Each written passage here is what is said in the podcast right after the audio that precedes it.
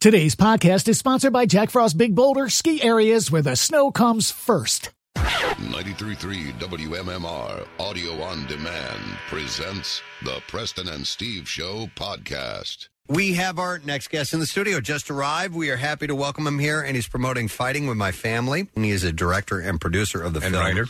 And writer as well, which, uh, and one of the co creators of The Office. And uh, well, let's just welcome him. A ton of stuff. Stephen Merchant is here. Thank you very much for having me. Stephen, good morning. Thank, Thank you you. for Thank you Pleasure. for being here. Oh, yeah, we're happy to have you in. Are we live? We are live. I just wanted to check because I get very foul mouthed in this, this time of morning. Well, you're, you're, you're a veteran of radio. You've been on radio, radio. uh, and you love radio. And, and in fact, um, even while you were achieving success with TV shows and so on and so forth, you returned because you, you loved it. Uh, you know, we were over in England for a uh, uh, uh, an Eagles game. They're they're playing over there, the football team here, and uh, but radio is.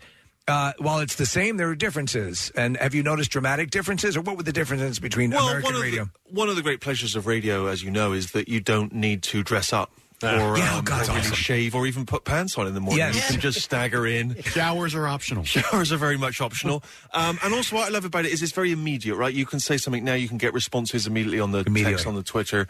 Um, it feels much more interactive. It feels conversational. I already feel like I know you guys, like we're having a beer yeah. in, the, in the pub. Um, you know, eh, TV and film and everything, it's all just so much more laborious. That's that's You the know, it pro- just takes so long to get anything done. It's funny, Stephen, because at the at the beginning stages of when I was going to school for communications, and I, I always wanted to do something comedy based, and I, oh, TV and film, that's going to be it. TV and film, that's going to be it. And then just by sort of a circuitous way, ended up doing stand up comedy, yeah, and then radio, and. I said, well, that's kind of the same vibe between stand up and, and, and radio. Instead, of, as you said, that immediacy. And you were you started in stand up as well. I uh, I did. I, I'd always wanted to do it. All my heroes were stand-up comics. Right. I built myself up psychologically to do it for the first time at university. I was psyched up. I had my little five-minute act. Yes. And then it was uh, it was cancelled. The gig was cancelled. and then I lost my nerve like a fighter pilot who'd been shot down. And I didn't go back to it. I didn't ever try it again for another two or three years. Right. First show I did in Bristol, where my hometown in Bristol in England, um, killed. Crushed it. I Yes. thought, well, this is easy. Following show, died on my arse. Sorry. No, you can say Um, arse is all And that was largely the experience then I had for many years. It was just either kind of dizzying highs or crushing lows. And it was a really, it's tough. It's really tough. It's a good sort of um, way to develop skill sets And that a thick skin, and a right? thick skin. So, yeah, and I, I've become sort of impervious to, I'm sure, the the, the wealth of criticism that could be w- levied against me. But the truth of the matter is, is that it, it's it's a good way to learn. Um, I had someone actually shout once, "Taxi for the comedian," which I thought I thought was just like a. I didn't know that people actually said that. I thought Right. it was just a. oh my a god! myth. You know that? Yeah. Well, And there I you think go. largely the rest of the crowd agreed. I think some of them were calling an Uber. I mean, it was Right. really- when they're all together on it, it's a little deflating. yeah. Well, we, we, we want to delve into into some of your career as as an actor and and doing uh, what you've done, but obviously you're here to promote a film, Fighting with My Yeah, yeah. Family, and uh, nice having Dwayne Johnson on board. Oh It's always nice having Dwayne involved Oh. in any capacity of, your, of your life. Yes. Did Uh, you work with him on, the, on Tooth Fairy? Yes, I did a film called Tooth Fairy. You're welcome. Yeah. Um, I enjoyed it. yeah, I of course you enjoyed did. it. There you go. Um, how old were you at the time? I, I have kids. I just had my There you fourth are. I kid. have kids, and, and so I'm I'm required to watch some of their programming from time It's to time. Mm-hmm. amazing how, Mm-hmm. if you have kids, there's a whole other avenue of movies and TV, right, that you're exposed to that, Yeah. uh, you know. Oh, there was some sort of witch uh, magic show that just uh, season two came out on Friday uh, on Prime, and I had for four hours just sat there and, And you watched don't that. even remember what it was called. It's just some No. weird w- magic witch show. Yep. So, so this this project uh, uh, is is is based on a uh, there was a documentary I think it aired So in 2012. Dwayne, as I right? call him, um, he uh, yeah, and you're you're allowed to. Thank you. Yeah. He uh, was in England. He was filming Fast and Furious 6. Right. And he was in a hotel room. He couldn't sleep one night. And he saw on British TV this documentary about this real life family of British wrestlers. Mum, dad, all the kids wrestle. Yeah. And they play to kind of tiny little provincial, thea- half filled theatres in Right. England. And Dwayne, coming from a, a wrestling family, uh, kind of responded to them and, and actually ended up becoming loosely involved in their lives. And basically, the family dream was to get their two E, teenage kids into WWE, as you can imagine, the big leagues of wrestling. But only the daughter got signed. Uh, she became later known as Paige. She went off to uh, to WWE, and at the age of 18, 4,000 miles from home, I had to train. Brother got left behind. It sounds like it's a it's a dark and heavy story. It's actually a very fun, ultimately, I think, very uplifting, and it's appropriate that I'm in Philadelphia. Quite a sort of rocky underdog story at, at the at the core of it. Well, it's funny because we we have the wrestlers come through here quite often, and every one of them, to a person, to man, woman, well, it doesn't matter. Their abilities as showmen is they're just exemplary. They're really good. They come with stories. They're charismatic, and uh, also to see what kind of family creates somebody because I'm familiar with with with Paige and and, and the whole thing. Uh, i- i- is kind of interesting, but all the reviews and everyone says it is. It, it has that heartwarming edge to it. When and it's a bizarre thing that a family business is this wrestling. Well, it was I uh, when Dwayne sent it to me, uh, DJ. Uh, when he sent it to me, calling him DJ now. I Yeah, thought yeah, you were yeah. calling I, him got, I Dwayne. sort of Well, rock, rocky. I, But in this interview, you became more familiar with yeah, him. Yeah, yeah. Let's be honest. He actually makes me call him Mr. Johnson, but for the purposes of this interview, um, uh, DJ uh, sent it to me, and I, I thought, oh, wrestling, because I didn't know anything about wrestling. I wasn't No. interested, and I sort of. Uh, I sort of sat there. I thought, well, I better watch it because it's The Rock, you know, and, Yeah. and you, you do what he says. Um, and uh, and I was really charmed by this family. I loved their passion for this crazy thing called wrestling. That they talk about it, how it sort of it saved them from darker times. The dad Ricky had been in and out of jail when he was young, and oh, yeah, I was in and out of jail. And his wife Julia says mainly uh, mainly violence, and um, and uh, so they they had. They had tough times in the past, and wrestling kind of like the way that alcoholics will talk about Jesus, kind of really saved their lives. It was you their, know? yeah, they're saving But- issue. But, but, so in the end, I realised this is not really a story about wrestling in the way that I'd argue Rocky's not really about boxing, right? It's No. Mm-hmm. about this kid and this, these dreams he has. The love story. And It is a love story, absolutely, and um, and so, so I didn't approach this as a wrestling movie. I just, it just is a, it's a story about a family and their dreams, and this Yeah. girl having to live this this family dream both for herself and for and for her uh, family.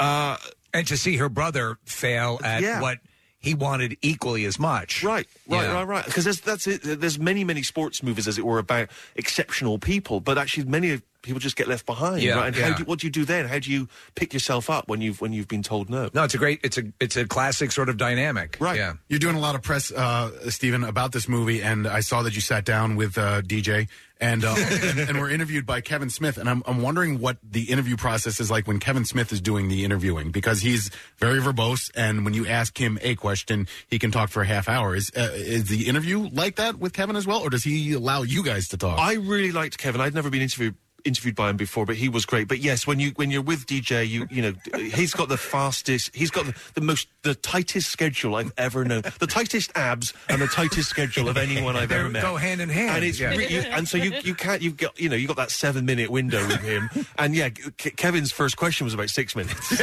um, we've, had him, we've had him on he the didn't show. have much time Yeah. for any answers yeah Kevin's uh, KS, as we call him, is, is, is, is, is a friend of Smith, the I call show. him Smitty really Call him Smitty? Like, Oh, we know him well.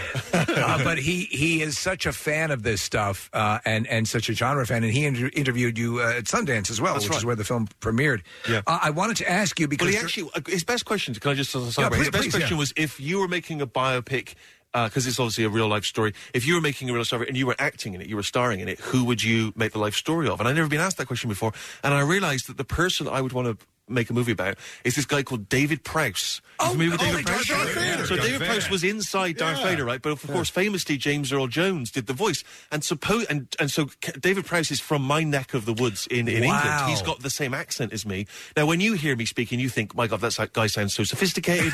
he sounds like Hugh Grant. If you were English, you'd know I sound very provincial Okay. and kind of yokely. Right. And, um, and so David Prowse has the same voice. And so. so the legend goes he didn't know they had revoiced him with James Earl Jones until the premiere. That's Oh, true. And he no. sits there and he's watching it, and of course he's so he's been on set doing all the. All right, Luke, I'm your father, me old, me old babber. Come and have a drink, mate. And um, and gets there, and then James Earl Jones is doing that amazing voice, and apparently obviously devastated. So Oh. Well, he's he's actually if, to know who if you want to see him what he what he really looks like if you watch in Clockwork Orange. there's a hou- there's a house where they attack in the beginning the droogs and then they go back later and he has this bodybuilder living with him and that bodybuilder is David Prowse. Yeah, I, I, I admit, I was hoping none of you knew what he looked like. 'cause, uh, I'm not the perfect physical fit. He looks a lot like DJ. He looks like The he's Rock. basically I'll He's do huge. the voice and DJ will do the body. well, you could always bulk up. You know, one of those incredible transformations. Mm. So when you were shooting the actual wrestling sequences, rumor has it you did it at the Staples Center after a Raw event. Is that correct? Yes, we had one hour. Very gracious of the WWE, Yeah. Uh, given they're involved with the movie, to give us one hour after a uh, Monday Night Raw telecast Requires And- a, a lot of planning, I'm sure, when you're trying to knock off scene after scene after scene. Right. Well, we had to. We wanted to recreate this this giant match with, Yeah. and obviously we couldn't afford twenty thousand extras, and so they kept these uh, twenty thousand fans back. Uh, we invited them to stay. We didn't just lock the doors and start rolling That's a the fire cameras. hazard. But Dwayne came down and uh, and sort of uh, emceed the event, and and we only had that one hour. And I said to him, I mean, if you've never seen uh, Dwayne in front of a wrestling crowd, it's insane. I mean, people go crazy. It's like Elvis has come back, and um, so he and so I said, please just keep it tight. Go out, explain what we're doing, get off. He goes out there just twenty minutes on the mic. He's ad libbing, he's Yeah. making jokes, and I'm, I'm like, the clock's ticking. We haven't got much time to film. I'm the only person who's ever been screaming to Dwayne Johnson to get out of a wrestling ring. but it is, is there something to, to we've we've all been to the events and it was again it was not wrestling was not my thing in- initially when you realize where what they're going for and the self-knowing tone and the whole thing Absolutely. and the audience adulation and you go to an actual event there's nothing like It's it really, really fun. It is unique. I, I, like I say, I had never been. Dwayne took me to uh, WrestleMania. No big deal. And uh, and he came out and he he came out with a flamethrower. And set foot to a ten foot sign of his name, and he milked that for ten minutes before he said Wow. a word. Wow, And that's the an crowd entrance. were screaming the whole time. It is Yeah. Wow. extraordinary. But then the athleticism, the showmanship, it's really, really fun. But I would I would emphasize the movie, if you don't like wrestling, as I did not when I started this project, you will enjoy it anyway. It's really not just for the wrestling fan. Right. It's uh, Stephen Merchant is with us, and uh, I want to talk about your acting roles real quick. And one that I was not aware that it was you until afterwards, but uh, and, and with now the Academy Awards coming up, and Black Panther is starting to win awards and is up for Best Picture.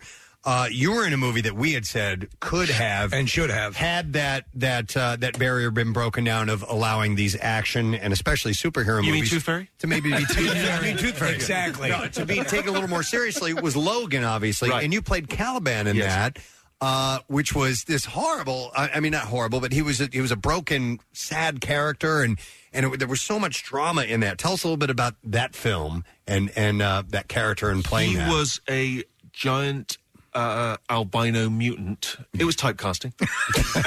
but very muscular yes, very thin, kind of lo- very pale. so, so there's a picture of him right there. Yeah. Uh, if you don't remember, he yes, I kind of almost look like. That famous, uh, the, the the way that death is portrayed in the in, um, In the, uh, Seventh Seal, uh, right? Max von Sydow That's Yeah. right. The Oh, I kind of thought you were bald gonna say head, Bill and Ted's excellent adventure. Well, same, that's- Well, the same it's- one. it's- yeah. it's a rip But yeah, in fact, when I had that makeup on, obviously uh, Marvel won't let you leave the set. But I wanted to just like go down to a uh, a funeral home and just uh, say, "I'm here for my four o'clock," uh, show me what you or have. just go or just go to a uh, an old people's home and just stand in the garden, just pointing. Oh, my just, God. Just mouthing, "You're next." Um, that would have been awesome Wouldn't that be fun? But Hmm. now, uh, was that part yours, or did you have to audition for No, it? I auditioned, and uh, James Mangold was um, the director was incredible, and kind of. I've never had an audition like it because he's so intense, and he's so he, he's so stand up, sit down, hold this, take your glasses off. I can't see anything. I'm flapping around. it was a really kind of really interactive um, audition, but yeah, he. I, I mean, let's be honest. I don't think there's any other pale faced six foot seven guys working in Hollywood. I think it was a shoe in that I get the role. really. well they can do a lot with effects these days yeah, but so I think it they, they wasn't didn't a have the budget guarantee. for CGI, so they they came to me. But your your inherent, I think your your your um your your heart, uh, you felt sympathy for this character, and it was Mm-hmm. Logan was just such a a, a departure and such a cool way to go, you know, for that Yeah. to, to be that the, the and it was a hard R. a Too. hard R, They yeah, that really- they, they went after. Well, It I was- thought it was going to be too bleak for people. I was surprised at the response and how much people responded to it because I really thought, oh, this is very extreme and almost depressing because we were in that mode of of uh, the Marvel movies being a lot more lighthearted and kind of fun and jokey, and suddenly along comes this thing with. you know, lots of death and Well, it was sadness. it, it, it was it was a home run. I, I had- we Yeah. have to ask a bit about because uh, we're all huge fans of The Office. Yeah. and and obviously the, the, you you you met you met uh, Ricky Ricky Gervais during ra- when you were on doing radio. radio. Like Okay. I say, my radio, my first love, and I joined a radio station in England that was just setting up, and Right. he was working there behind the scenes. He wasn't even on the air, which was Isn't that a slight wild? misuse of him. Oh, my God. But, uh, But he was your he was it was actually an office. I mean, he you was were- my boss, he and, was your and I boss. sent my resume in, and I think um, he's a very lazy man, and I think it was the, on the top of the pile, and he thought this guy would be fine, Right. And he called me up, and I we hit it off almost immediately. That's and, great. uh, unfortunately, the radio station uh, launched the day after Princess Diana died. so, as you can imagine, no one was really in the mood for a sort of alternative rock Right. station with an irreverent sense of humor. So, it took a while to kind of gather momentum after that. Yeah. But uh, eventually, we went on the air, and that was when we things started to click for us, and uh, and off we went. Really, And so your, your relationship with him, and obviously uh, uh, the, the the the things you've done together are great. And Idiot Abroad is one is, a, is one of our favorites. Uh, and and uh, uh, that whose concept was that? Well, that was one of those situations again, and I can't, I don't want to speak to anyone in this room, but we did radio and we got given a producer. And he wasn't supposed to speak, and he, we just asked him a question one day on the air, and his answer was insane. Yeah. and uh, and we thought, wait a minute, there's something, there's an untapped gold mine Something here, here, and yeah. Carl was that guy, and we would start asking him questions. And I remember the first sort of sign was he was telling a story about growing up, and he was t- t- talking away. Da, da, da, da, da. Anyway, in the house next door, the people who live next door, they, they- they're the ones who, who who had a horse that they kept in the living room. Anyway, and he moved on, and we're like, wait, wait, what? Right, right, right. There was a horse that lived in the living room. Yeah. and the stuff which we thought was interesting was not the stuff he thought was fascinating. And So- somebody not, not not interested at all in traveling. not Not at interested all. in traveling and Yeah. then eventually we, we started yeah we started sending him to these other countries Um, So he's really like that. he's 100% like that It's a Everything is- fascinating show. I mean, it's a fish out of water kind of a show, and, and you send him around the world. But he his responses to those situations are uh, are, are great. well that's it and he just has a very natural instinctive reaction like he goes to the great wall of china and he's like it's not a great wall it's a fine wall i would say it's a great wall Uh, you know and they're just they're just such they're just such instinctive natural responses And it's not. You can tell it's so. You know, you can tell when things are are just padded and and. But that it seems to be an innate response of his Yeah, to but he these just, various doesn't, he scenarios. just doesn't think what he's saying. So you'll just be talking to him. I remember one of the early times was he we were on the air and he said, um, "What are those things in that movie Gremlins called?" Gremlins called. the clues in the title. That's great.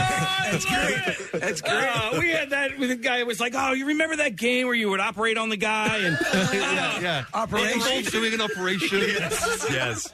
But he's sweet. You root for Carl in, in He's an a lovely idiot, guy. Abroad. Yeah. and you so you you end up Well, caring there's about no this malice. idiot. There's no malice. Exactly. So Yeah. he'll say these things, um, and and they're not intended Right. to, to be malicious or Sure. they're just ignorant. Yes. Really, you know. Uh, Stephen, there's uh, we we had said when teasing the fact that you were going to be here that there's one bit that we had to bring up to you that we reference uh, many times over the years, and I'll just say one phrase to you, and it should bring it right to your ma- mind, which is. I've got full blown AIDS. sure, sure, sure. Liam Neeson teaching him improvisational comedy Genius. is just golden, just absolutely golden. You Yeah. guys had to have hit, been stifling laughter the whole time. Oh, when you it's were going through impossible that. to get through that. And to know that you hit pay dirt because you could ask someone to do that. L- Neeson had to have a bit of the skill to do it. Of course, And to of know course. how to stay in his lane because that could fail miserably, but it's a home run. I uh, I met him on a talk show, Yeah. and uh, and he said, "Oh, I like what you guys do," and and then whenever someone said that, we would leap on them immediately. I don't mean physically, but you know, we would contact them immediately and say, "Well, you said you like the show, so we can you do something with us?" And you know, and we had this idea of, sort of someone very serious minded who wants to try and get into comedy, and Right. the idea of Neeson being that person. I mean, a man that you know, Yeah. aside from many things from Schindler's List, Yeah. kind of wanting to get into comedy. And there's nothing about Liam Neeson's on-screen Right. character character right that suggests he's a funny man, although he's a Nothing. very warm, humorous man in real life. But so, I mean, it was yeah, it was I- I- unbelievable. It's, it's just great. I have to ask in- if this is um, a movie, uh, uh, fake movie lore, but were you part of the Beauty and the Beast film? Was there a cameo that you were involved in that Yes. was excised from the film?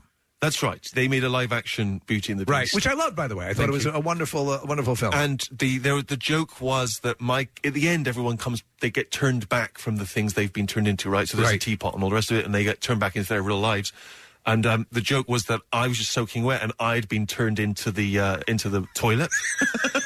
and it just cuts to me, and I'm just there. And I, I, I think I was improvising. I was just going, the horror, the horror. That would have been great. Which I thought would be. I guess Disney felt that it wasn't that you were the appropriate. toilet. Yeah. it was would have been great because Yeah. you do think in, in Beauty and the Beast, it's all things that are the, the pleasant, like a Right. you know wonderful little like, a grandfather clock or yeah, whatever, yeah. the wardrobe or whatever. and That's all great, but not the toilet. Not, like a bidet would have been Right. yeah, right. That's awesome. Yeah, yeah. So they cut me out. So, so with this, how how how much of the promotion? And I know you're out pushing the film. How how much how much traveling? You know, how long does this run for you? Well, I came from Sundance, then to um, Houston, and then I've been to Chicago. We actually landed the day of the polar vortex. Oh, wow, that's pretty intense. Uh, you, no, uh, we know that it can get cold over in, in England, and we but do it, that that that's a that even for here is a level. Oh, of, it was. uh, I have never known cold like it. Yeah. It was, and it goes. A, lo- I think it says a lot about how passionate I am about this movie that I was, you know, willing to go to that Right. to, to celebrate this film. Also, I'm contractually obliged. but um, it was, yeah, it was, Yeah. it was intense. as awesome. Had you ever worked with uh, Nick Frost before? I hadn't. I love Nick Frost though. He's just, he's so funny. We've had him in the studio a couple of times. He, he is he's hilarious. He's really talented. And uh, and uh, for people who don't know, who does he play in this movie? So he plays the father, Ricky. Um, Nick is. uh, because so the real guy is funny, but he's also got a, a great warmth to him. You're talking about Carl, and I think Yes. Nick has that as well innately. But at the times, he's tough. You know, like I say, he's a guy in real life who who had did prison time early on in his life, and so and Nick uh, not only kind of has a physical resemblance, but also um, loves wrestling. So he was one of the few people, aside from Dwayne, on the production who actually already had a pre-existing passion for it. And we, he was excited because he got to jump around in the ring. Yeah. throw Oh himself God. Yeah. about. He's actually physically pretty adroit. great, yeah. Uh, There's there's a couple of movies where he's done um the the last in the uh, in the trilogy with um Shaun of the Dead. yeah yeah yeah, Uh, the, the Oh, Oh, last film. I'm- I'm- I'm- I'm having a brain World's fart. End. World's End, yeah. Right. Yeah. Well. Yes. So he's it, there's a there's a ton of fighting. And he's in that. great at doing And he- that kind of the yeah. pratfalls and the and the physical stuff. Yeah, Did did he have to geek out a little bit with Dwayne about wrestling and they and- actually only met at Sundance. No Okay, kidding. that's Ah, yeah, it. they Oh, weren't okay. in scenes together. Hmm. Are you a wrestling fan? Or did you? grow I up- am now. I All right, didn't. okay. I never understood it when I was. You growing weren't up. into the British Bulldogs. Well, you see, now, when I was growing up in the ear- late 70s, early 80s, my grandfather used to watch British wrestling, and British wrestling was huge in the 70s. But let me tell you, if you've never seen, there was a guy called Big Daddy, there was a guy called Giant Haystacks. These were just really tall, fat men. Okay. That was all they did. They Oh. It's had the- no it's the same athleticism. They here, would yeah. just bump bellies, and people would go crazy. and it was, and I remember being a fan of Big Daddy. I'd never even seen him wrestle. I just, he was an icon.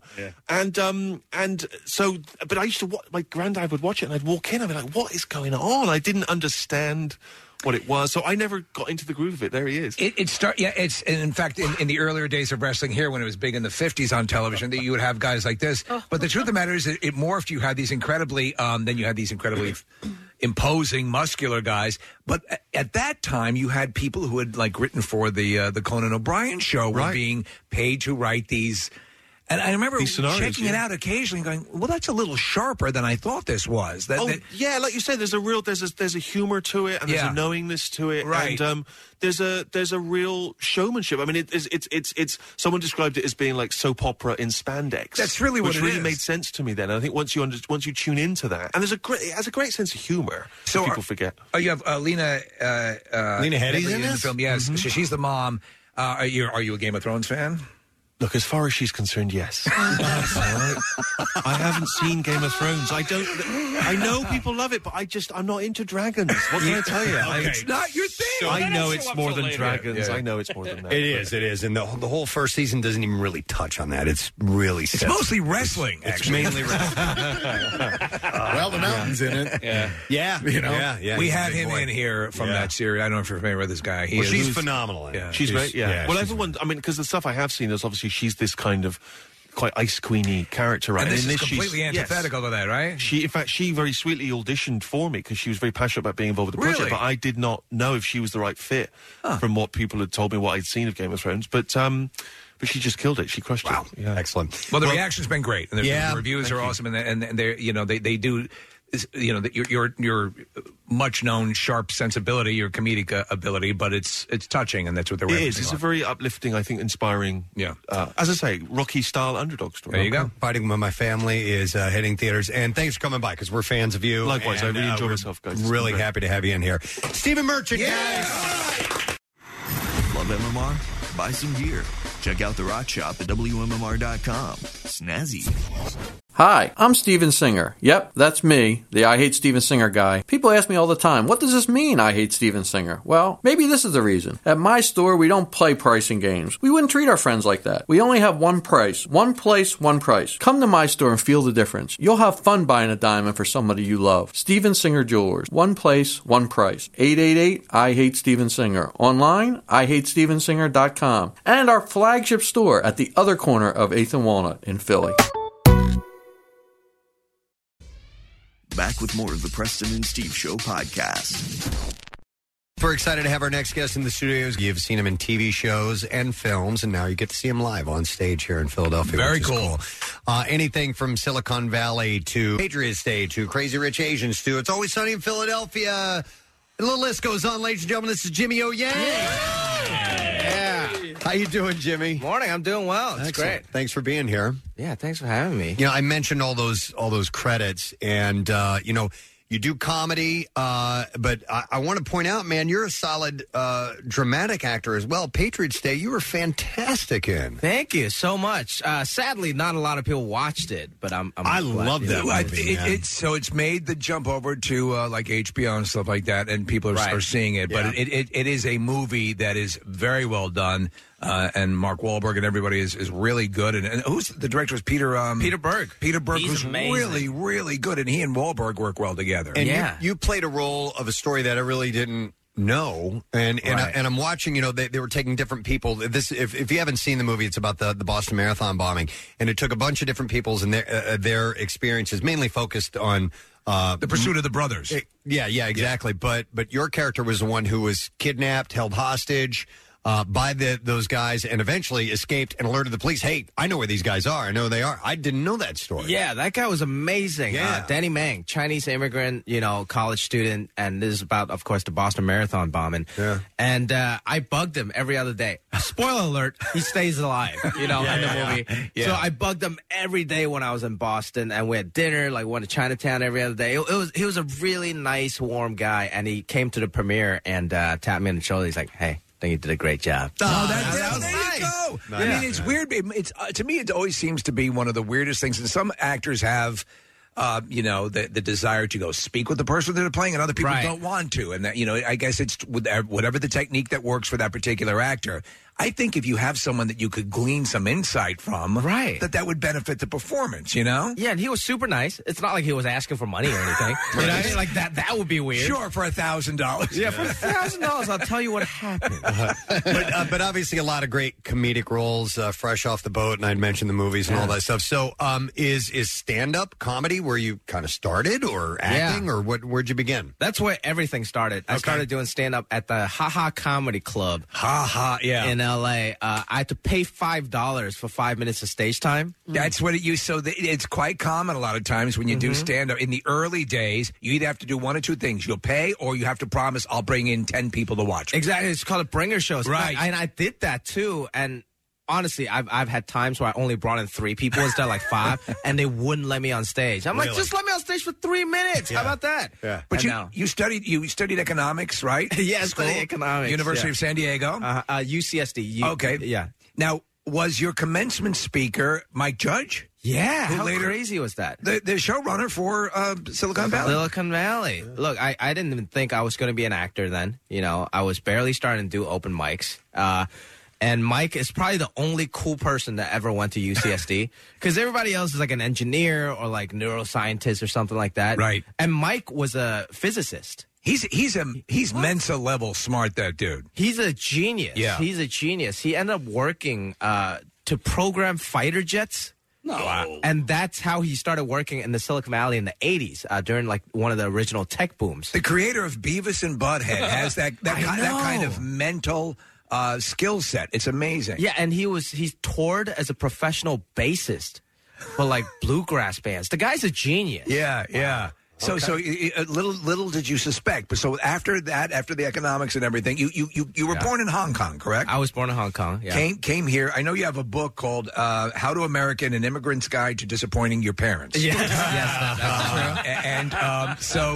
you Uh-huh. come here, and uh, you had relatives in the states, and you came here to, uh, to, to live. And so, uh, but the so you and I think you're working.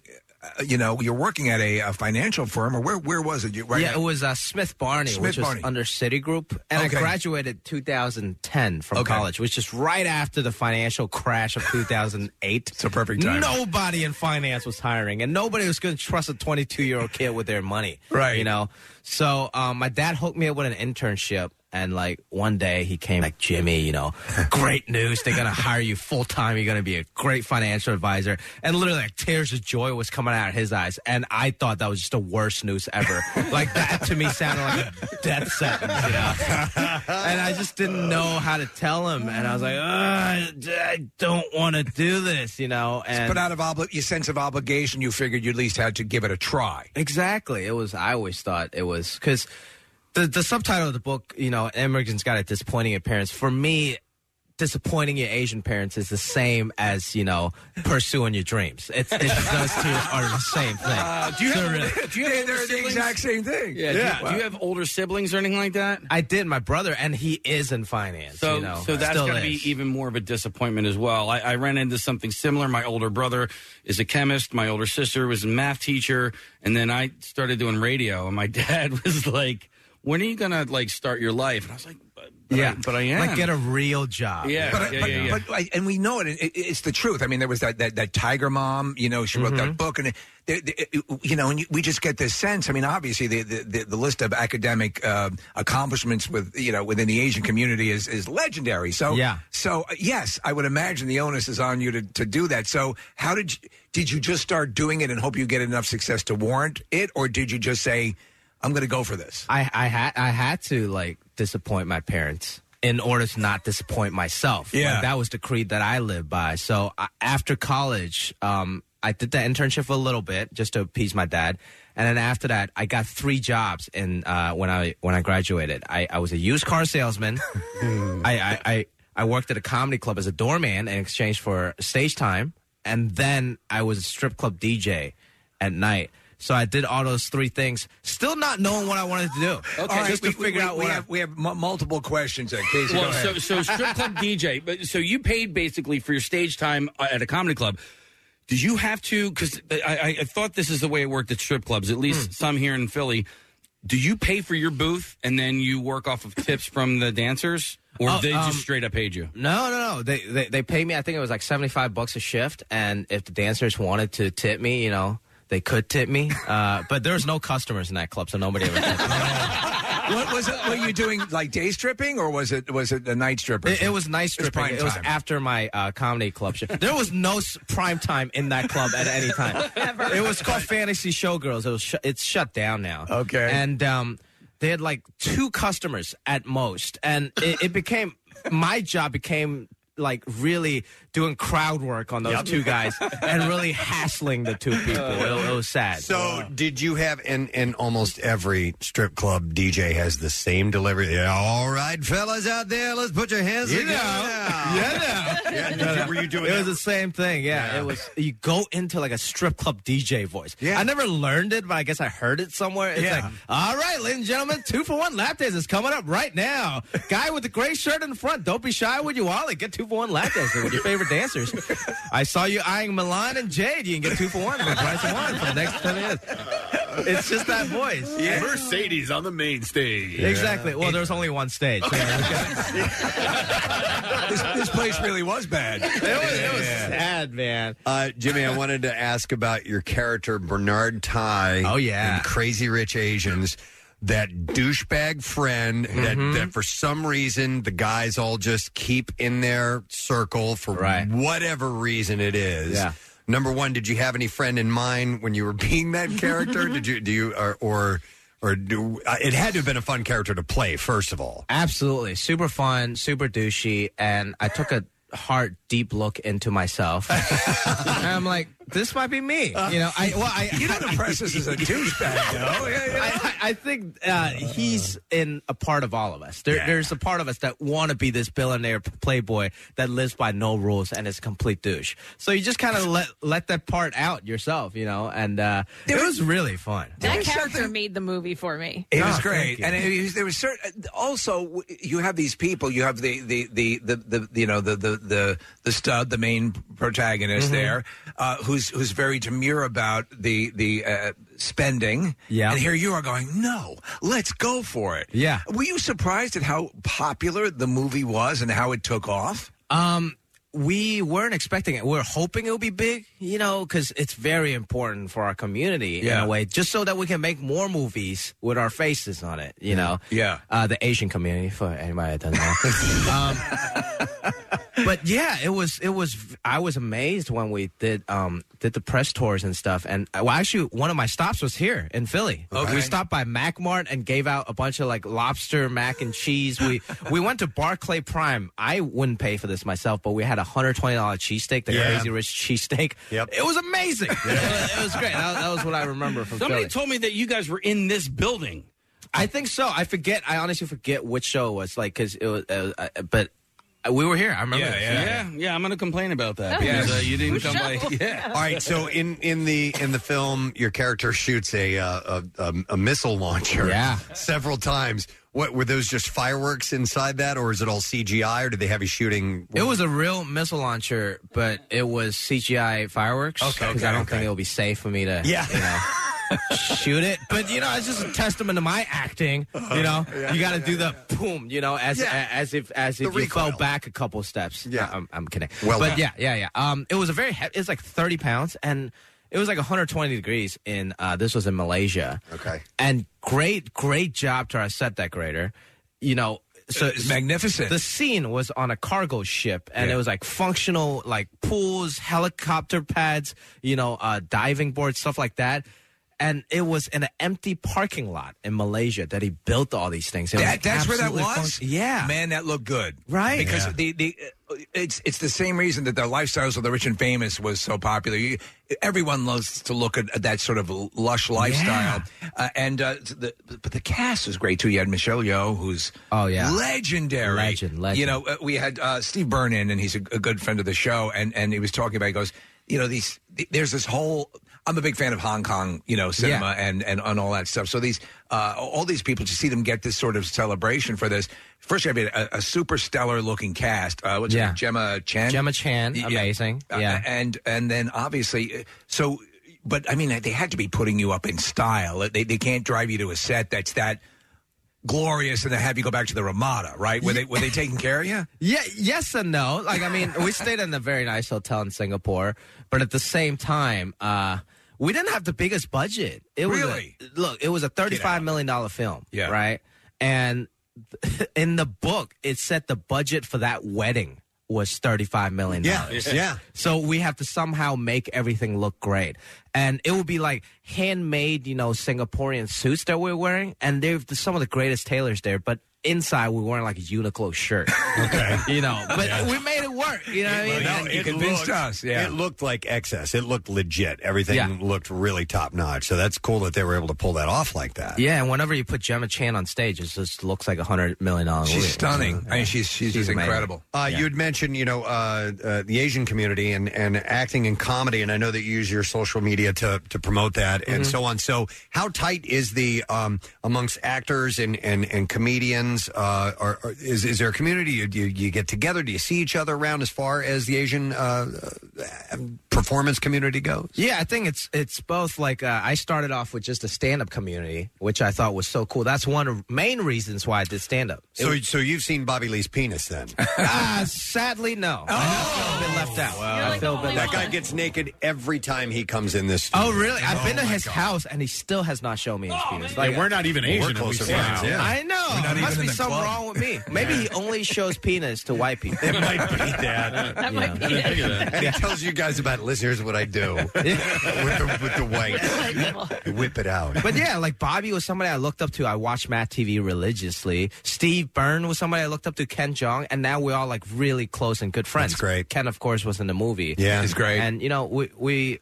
We, we, we all love each other and, and, and doing this movie one of the greatest thing you know was i felt like i found my creed you Yeah. know of Yeah. actors comedians because we all kind of went through the same phase of disappointing our parents to do this job we all had the same experience and like when we're hanging out in singapore there was no questions of like hey can we go to chinese food like look it's not like weird Chinese food. It's just like no, no. Everybody was just down. We're going to authentic Chinese food, and we did karaoke every night. Everybody was just on the same page, and it felt so good. you That's know? cool. Uh, if you're just tuning in, it's Jimmy O Yang and Steve. I have a special surprise for you. Now, this is from a text message, so I hope this is correct.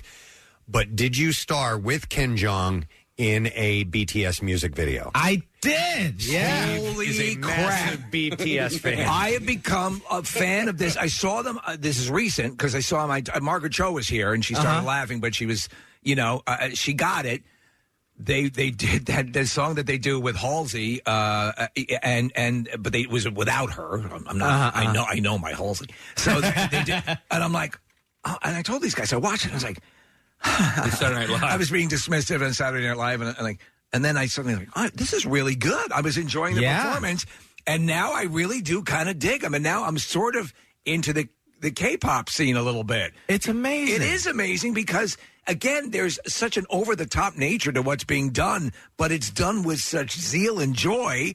I, you'd have to be a rock to not be. Uh, d- at least get into it a little bit. Are you are you a fan at all? I, I'm a huge fan. Yeah, and, and I mean, it's the new Backstreet Boys, but they just happen to be Korean. Yeah, I you know, think they're and, better. and that's huge for the community. Once again, like I mean, whenever I meet a girl that tells me she she listens to BTS, it's a done deal. you know what I mean? Like it's just that's it. Uh. it's great. They're representing, man. Like it's great, and they're like sexy. They're like sex symbols worldwide. So it's it's it's it's great. For So us. th- there's there's a, I just found I was I think I was showing a video to somebody. It's it's ten uh, uh, girls. I don't know the name of this band, but somebody just now, of course now I get inundated and somehow I end up on BTS message boards. yeah, this is the Nice. point of my life. But but so uh, it, but uh, there's a lot out there, you know. And I, it's it's cool to discover this. I wanted to ask you something that I saw, and I don't know if this is real. Did you do work with the Harlem Globetrotters? Oh man, pe- you know people ask me that. Uh, it was one of my very first paid jobs ever. So the Harlem Globetrotters they go to China for like a world tour every year, right? And they and I was like the one of the only Chinese American comedians they could find. This was like ten years ago, and uh, and I was the only one they could afford. I guess they paid me two hundred dollars to, to do what exactly? to be a consultant. So they sent me the script for their Chinese tour to make sure nothing's offensive. Oh, honestly, I didn't even read the script. Really, you're good to go. I didn't know. I was like, that was my first job as a comic. I didn't know. And I skimmed through the script. There's something about like they bring out like a Hello Kitty thing, you know, in the middle of their show. I, I just told them for two hundred dollars. I was like, dude, you know, Hello Kitty's Japanese, not Chinese. Okay, just so you guys know that. and that was it. That was that was my two hundred dollars worth of advice. and and now on my Wikipedia says that I wrote for the Harlem Globetrotters. So I was like, what the hell could he possibly be writing for the Harlem Globetrotters? Right? I mean, It's you know so they're going to weird. win. Yeah. You know? Yeah. Oh, that's so funny. Wow. Hey, I wanted to ask you about a, a term that I wasn't familiar with that I did learn in, in Crazy Rich Asians was uh, they talk about being called a banana. Oh, Uh, yeah. yellow on the outs- outside, white on the inside. Is that an insult amongst uh, the Asian community? Yeah, well, an Asian to Asian insult of sorts. Kind of like a nice nudge, like like you know, you- why why you acting so white type of deal. Is that like an Asian version of like an Uncle Tom? yeah, like yeah. an Oreo. Well, well, that that's a bit harsher. We have a term for that called Uncle Chan. If you look on uh, the hater Asian Twitterverse, you know, The ton of hater that Asian Twitterverse. Yeah, yeah, yeah. Um, but uh, uh, uh, banana a Twinkie, you know, stuff like that. Yeah, yeah, yeah. Oh, I've, I've always wanted it to go to, to Hong Kong, and uh, it, it just looks, you know, uh, uh, like a fascinating. How, wh- wh- how old were you? How when you left? I was thirteen. Okay, she had Very some time awkward to- age to Yeah. come to Wow. a different country. Yeah. you know. All right. Uh, real quick, then, what is your what is your Asian name then? Yeah, yeah, yeah. So, uh, uh, my in Cantonese is uh, instead of Jimmy, my Asian first name is uh, Man Sing, or in Mandarin, it's Wan Chen. It stands for ten thousand success. 10,000 Yeah, success, So my okay. parents were definitely s- trying to set me up for failure. You're like five success. Yeah, and then the last name means in the world of comedy. yeah, Please tell me that they're proud of you right now. They are. It, it took them a long time to come around. Uh, I take them to all the premieres. Um, I took them to the Patriots Day premiere, Mm. and all my dad wanted was a selfie with Mark Wahlberg. Uh, it was it was very embarrassing. Did he get it? He got it. He All right. got it. Uh, same thing with Crazy Rich Asians. They wanted a selfie with Constance and Michelle, and they got about that. So they were like real happy about that. But still, they didn't like care that I was there almost. but it wasn't until I made it on a Chinese newspaper. Really? Then they were like, okay, he made it. Okay. So, so like uh, Silicon Valley, uh, th- then they know we're not on their radar. They Yes and no. My dad understands comedy a little better Yeah. than my mom. Like he loved it. Uh, my mom watched it for the first time. He's like, "Hey Jimmy, can you not hunch it back?" he's correcting your posture. Yeah, I was like, "Ma, I- I'm playing a character in the show." It's like, "Okay, play someone who doesn't hunch his back." Speaking of Silicon Valley, I read the other day, sixth season is going to be the last one. Uh, Yeah, it it is. is. We just announced it. Filming it, or have you started? Or We just we just had our first table read, uh, Oh. so we're gonna go in the end of this month. We're gonna start the Very table exciting. the table read process is kind of interesting. and I've seen footage of it, and and uh, so when you're sitting down there, is that the first time you're reading the script? Well, uh, it's not supposed to be. you know, they send you the script the night before. If you're, you know, if you, you're, you're really good about it, you read it before. Are you good Sometimes about I it? read it, sometimes I'm not, and then I get caught because like I'm way too enthralled in the script, like as if I'm watching as an audience member. So I get caught not reading it because I'm like, ooh, no way, Oh. you know. and then Amanda Crew would turn to me and be like, you didn't read the script. huh?" Same thing with I think there was a famous video out there now with Kit Harrington's reaction of the last season. Starts of- crying, yeah, when he yeah. finds out what happens to uh, to his uh, to his to his To Jon lover. Snow, yeah, yeah, or- yeah. oh, to yeah. Ygritte. Yeah. Wow, I didn't know that. Yeah, yeah, yeah. Oh, Interesting. Or to this last season. Oh, no, to no Daenerys, spoilers. yeah. you know. Yeah, yeah, yeah. yeah, yeah, yeah. Nice. Uh, you have a birthday coming up. Yeah, uh, Next this Tuesday. coming week. Yeah, You're the right. day before me. You're the 11th. Oh, really? I'm You're the 12th? Yeah, yeah, yeah. Awesome. Gemini. Yeah. You gonna do anything special, or birthdays just eh? kind of? I don't know. I'm 31 now. I feel like once you pass 30, it's nothing. Yeah, I'm special. 31 too. I don't know. I just I just like a nice dinner and go to a local bar. You know. Okay. Some That's chill. cool. Any any woman in your life these days, or or anyone in your life? romantically, maybe, maybe not. Okay. Depends on the weekend. Yeah, it depends on what city I'm, in. you know what I mean? Like, no, come Depends on. if she meets some BTS fans. yeah exactly. exactly. Did you and Gemma Chan hit it off? Uh, We did the press tour together. Yeah, she, yeah. she's great. She's amazing. But she she she's in uh, Britain. she's in Britain. Speaking quickly of that, uh, uh, there's talk of a, a second one, yes? And- yeah, and I you- think they're assume writing you'd it have to be a because it's part of it. based on three books. Yeah. So we don't know. We don't know what it's going to be about. Hopefully, I'll be a part of it. Yeah, And, they'd be uh, nuts to not have you in it. I know, right? And Yeah. we we such You're- close families. Your character stood out so much that they could, if if the success Yeah. continues, they could spin it off and have your own movie. That would be fun. I would love that. I love playing that guy. And so just- freeing. Just give you Uh, weapons to shoot. yeah, I know, right? Yeah. It's like when um like really good people get to play villains and they're so good at it. Yeah. Because it's just not you know, it's like That'd oh, be fun. Oh, I can be Yeah. bad and mean and, and They relish it. Yeah. Oh, I love it. I love it. Uh, anything in the works right now that uh, that we should keep an eye out for as far as Uh, yeah, did a couple things. So funny, you said Steve Byrne. Uh, he just directed a movie that I'm in. He was telling us about it. It's, Yeah. it's uh, it has to do with the, the opening act. It's called the opening act about stand-up comedy. It's a really in-depth look into stand-up He- comedy. he's really passionate about. It. We love him. He's he's, he's, He's such a great amazing. guy. And uh, he he did a movie about the magician. The the the, uh, the Amazing Jonathan that just came out. Uh, I think on YouTube now you can find it. So how, uh, have you got, gotten to see a final cut of opening act or? Uh, no, I haven't. Every other comic has seen it, you know, but I haven't Yeah. because uh, I think Steve wanted some notes from the other comics, you know, to make it better, to make the cut better. But the actor should never see it, you know, Yeah. because if I see it, I'll, I'll have too many notes that's just about me. It's got, it's got you. It's got Tom Segura, Neil Brennan, Russell Peters, Oh yeah, uh, Cedric uh, Bill the Burr. Entertainer, Bill Burr, Whitney. It's like the who's who's of comedy, Were- and they all play a part in it. Did you have scenes with these people, or is it shot individually? Yeah, I was the main character. I play basically play like a young Steve going through to my first weekend in a stand up comedy club, and so I had scenes with everyone, and it was cool. Some of these are like Cedric, Bill are my heroes, and it was my first time meeting them, and it was just so cool. He was effusive about about them, and and also he was um, he was saying how you know uh, he wanted to make sure he got it tonally p- correct for what it's like absolutely for a comedian very to authentic go through the process. Yeah, yeah, yeah. That's yeah. cool. That's So, awesome. Yeah, that was super fun to do. And then right after that, uh, I shot a reboot to Fantasy Island. No, Is this like a horror movie? It's gonna be a thriller. Yeah. it's very cool. It's a Blumhouse Sony production. Well, Blumhouse is the horror division. That's right. Oh, So, uh, so a quick question on that. A lot of people don't realize if you look at the early, the first Ricardo Montalban, Yeah. Fantasy Island, there were elements of uh, Twilight Zone-ish horror, and then Very they did much. one with Malcolm McDowell that went a little bit more horror Yeah, and a yeah, little yeah. bit more troubling. Uh, so this is actually this is a good uh, basis for something to be a little bit darker. Yeah, I think you see. Hopefully, the trailer will come out soon. Uh, the movie's coming out um, in February uh, of 2020.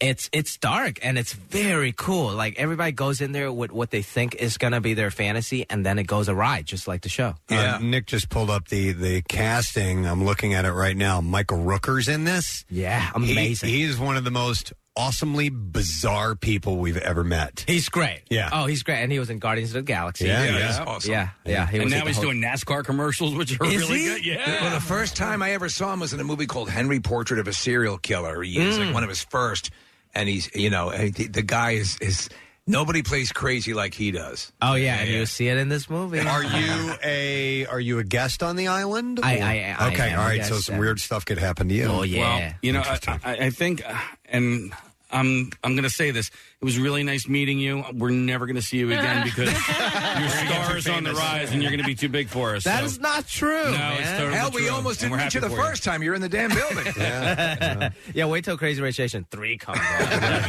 then you'll Oh. then you'll disconnect. You guys will have to come to my man. uh, Great to meet you, Jimmy. Thanks for coming you in. so nice Enjoy meeting your you time in guys. Philadelphia, uh, Jimmy. Oh yeah. As the year draws to a close, 93.3 WMMR looks back at everything that rocked 2019 with our top 25 songs of the year countdown. Vote for your favorites now at WMMR.com. Then catch it New Year's Eve starting at 7 p.m. on 93.3 WMMR. Everything that rocks. There is a uh, BBC presenter, Radio 2 host. His name is Jeremy Vine. Jeremy Vine. Yes, and he, Tonight on the BBC. he had a call from a woman, Anne from Chichester. Oh, from here, local. Yeah, he used to live in Chichester. Upper Up- Chi. Upper Chi. oh. Yeah, Jeremy, I love your show. uh, who is very excited about a butterfly that had taken up residence in her bedroom to hibernate. And so they talked about that for a little while, a little chit chat about butterflies. Tell me about this butterfly. Fascinating. And then at the end of the call, he said, Thanks for listening. Look after that butterfly. Bye, Anne. I love you. so he accidentally said, I love you to a woman he doesn't know at all. And it just kind of, it just kind of spilled out of him. Uh, and I love stories like this because the moment you do something like that, at least me, like the blood rushes from my head and I'm like, oh, why did I just do that? And I've never, I don't know that I've ever done I love you, but the only example that I have myself personally that I can recall doing that is um, is being on the phone with my mom, and after being done call, talking to her, saying, "Okay, baby, take care." Yeah, yeah, yeah, yeah, yeah. like it's your wife. Like I was talking to my all right, baby. Thanks. I, baby. Uh, I'm calling my mom, baby. Yeah.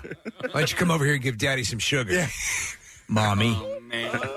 Uh, I think uh, that yeah, that happens to everybody. Oh, my God, yes. Not I- with their I- mom, but just somebody no, else. not everyone's having sex with their mom, but Stop the truth it. of the matter Shut is- Uh, Kathy got a text last week uh, from a coworker that was not intended for her. Oh, well, that's just an accident, accidental Yeah. send, Oh, Yeah, right? but it was, like a Was few- it graphic? No, no, no. It just was like, uh, you know, good morning, baby, and Let's it- try two fingers tonight. But that's no, I mean, it- not not to that extent. Let's but I- try two fingers. oh my God! but I got a few texts, Uh. and uh, finally I was like, "You're texting the wrong person." And Oh, he my was like, God. "What are you talking about?" And I'm like, "Hello, it's Kathy." And he was like, "Oh my god, Oh, so sorry." Are the names even similar?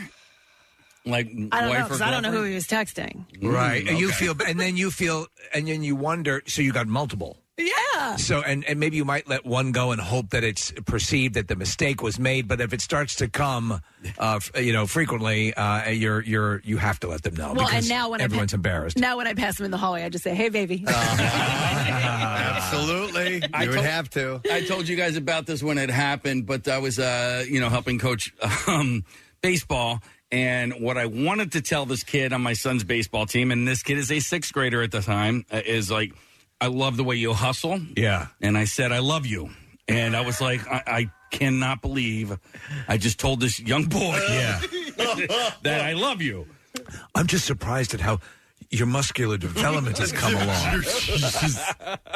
Imagine this kid going to his uh, parents and, uh, Mm-hmm. And it- saying, Uh, Stranger Danger. No, well, it's not. that's why, uh, It's why I You- talked to it on the air the very next day. I'm like, dude, I just told this kid that I love him. Your your your, your phrasing is all. It's what's in your mind is the purest thing. Uh-huh. But I mean, and also with me, a lot of times, the, the- you know, the, when I talk to my wife, you know, uh, you know, love you, love you. Mm-hmm. It, I just, it's a, it, I, it, it, I say it. That's how I end the sentence. It's Right. in the conversation, and I've done that before with friends, where you forget exactly who you're talking to, Yeah. and love you. you Or it's know. just out of habit of, Yeah. of wrapping up a phone call that, Yeah. that because you do it, you speak to your wife on the phone so often. yeah, and Our, our baby or Yeah. sweetheart. Uh, you know, it's, it's, it happens. this is a, a slight departure from what we're talking about, but my buddy has uh, he, he has not gone back to this one pizza place that he used to love to go Yeah. to because as he was leaving, he said to the guy something along the lines of like, "All right, man, you know, have a good one," but the guy goes, "Love you too," and he's like walking out the door. and He's like, "I, I didn't say I love you." like that guy. That guy thinks I said I love you, I don't- and he has not been back since. or, or did I say I love you? And I didn't. I thought I said take it easy. Um, hang on, I want to go to this uh, caller. Hi, caller, you're on the air. You're all naked and you tell me you love me. It's Dr. Mike. the wrong way. I don't take it as a sexual thing, Casey. Well, yeah, When but you're naked- different. you, you say that to everybody. That's your thing. and that's a good. uh, w- I- Look, it's not a thing. We all listen in this world, and I would sound like a like a song. But the bottom line is, it just shows a little bit of kindness and a little bit of of love and compassion for our fellow human beings. No, it's a, That is- it's absolutely true, Mike. But let's say you were ordering um, a, a tile to be delivered to your house, and you're on the phone with this guy for five minutes, and and uh, you would and accidentally end the conversation with "I love you, sweetheart." I wouldn't say sweetheart. Well, there you go. That's the difference. yeah, yeah. if, he got, if he got me the tiles on time and said, you know what, I love you, man. Yeah. Not love you, but love ya. Yeah, that's a little Oh, different. And, and listen, I I love the fact that you do that. I, I think Yeah. it's awesome, and I do love you, Mike. You've you've been so great to all of us. so- Absolutely. So, that's It's definitely sincere. There's- There's different levels of love. I mean, the, the bottom line is that, that you have a someone you, you are romantically involved with. That's a certain level of love. But uh, i- it's all about l- loving your fellow human beings because that's all we have, folks. Well, you certainly, un- and we all understand that. But there are some times, and you'll agree to this, where someone blurts out something and they forget who they're talking to, and they get dramatically familiar with someone by accident. That's what we're talking about. But spreading the spreading love, there's nothing wrong with that. I'm, I'm all about it, Doctor Mike. Well, anyway, I had to chime in. no, we know you're the master, of it, and, and you you mean it when you say it, and we love you. All right. All right. I'll talk to you soon. Love you. we love you. Love you. All right, see you. Love you. He's the best. He is the best. Hang on, I see I see a trend here on the phone lines. Uh, I'm going to go to Jennifer. Hi, Jennifer. Hey, Jennifer, are you there? Oh, wait, it's the wrong phone line. Sorry, I put you back on hold. Let's try this one. Hi, Jennifer. Hi, how are you? Good. All right. So this is not necessarily saying I love you, but yeah. something that just slips that Right. was you, you normally you just say it out of habit, Right. What What did you uh, encounter or say? So actually, it's about my best friend uh, growing up. We were best friends all growing up, and um, in school in fourth grade. So she was raised by her grandmother, and we were all in class. The class was completely full, and she said uh, the teacher was speaking to her, and she responded with, "Okay, Grandma," in front of everybody. Oh my goodness! Did the, And did the it followed her, followed her all the way until you know I moved away in middle school, but it was still a thing. She was still being made fun of in middle school. God because you you- Grandma. You, get into the zone. And Uh, Yeah. You're like you forget, Yeah. and Yep. and so and it happens. and did uh, did the class did everybody laugh when she said it? Oh yes, it was really really bad. It was bad that day, and it's like I said, it followed her for years. Oh my goodness! Oh my goodness! Thank you. I appreciate it. It could be far worse. I'm going to follow that up with this one. I'm going to go to uh, Matt. Hey, Matt. Good morning. What's up? You guys rock. Thanks, man. Appreciate it. So you had something similar, right? Yeah, so I was working uh, for my buddies. Uh, they own like a little shop, like a mom and pop shop, and um, uh, I got I was talking to uh, his grandmother about like business and stuff, uh, about just like you know what was going on that day on the phone, and everybody was there. And uh, so before I hang up, I say, "All right, uh, bye, grandma," and I just hang up. I'm just like, that was weird. And my buddy, whose actual grandmother it is, he's standing there. He's like, why'd you call her grandma? I'm like, I'm like, I don't know, man. I had no idea. Hi, grandma. Your is not your grandmother. yeah. Yeah, I was like, yeah, I don't know, man. Like, whatever. It's the way our brains work, especially when you get into a familiar conversation pattern. Uh, I will go next to Steve. Hey, Steve. Preston, did we just become best friends? What's up, man? What did you uh what did you want to Los share? Samos. Yeah. So I'm, I'm the same way, Preston. I do it all the time, man. I'll call my mom hun. I'll call my wife. Well, I get in I get in trouble with my wife when I call her mom. Oh. I, I, got, I got the kids and everything, so it's kind of easy to do that with my wife. But There's something Freudian going on there between you and your mom and your wife. Yeah, and and also there yeah uh, CQ is trying to get in Yeah, touch yeah. with you. The Pacific Command is trying to get a I thought message. he was playing Frogger. Hang up.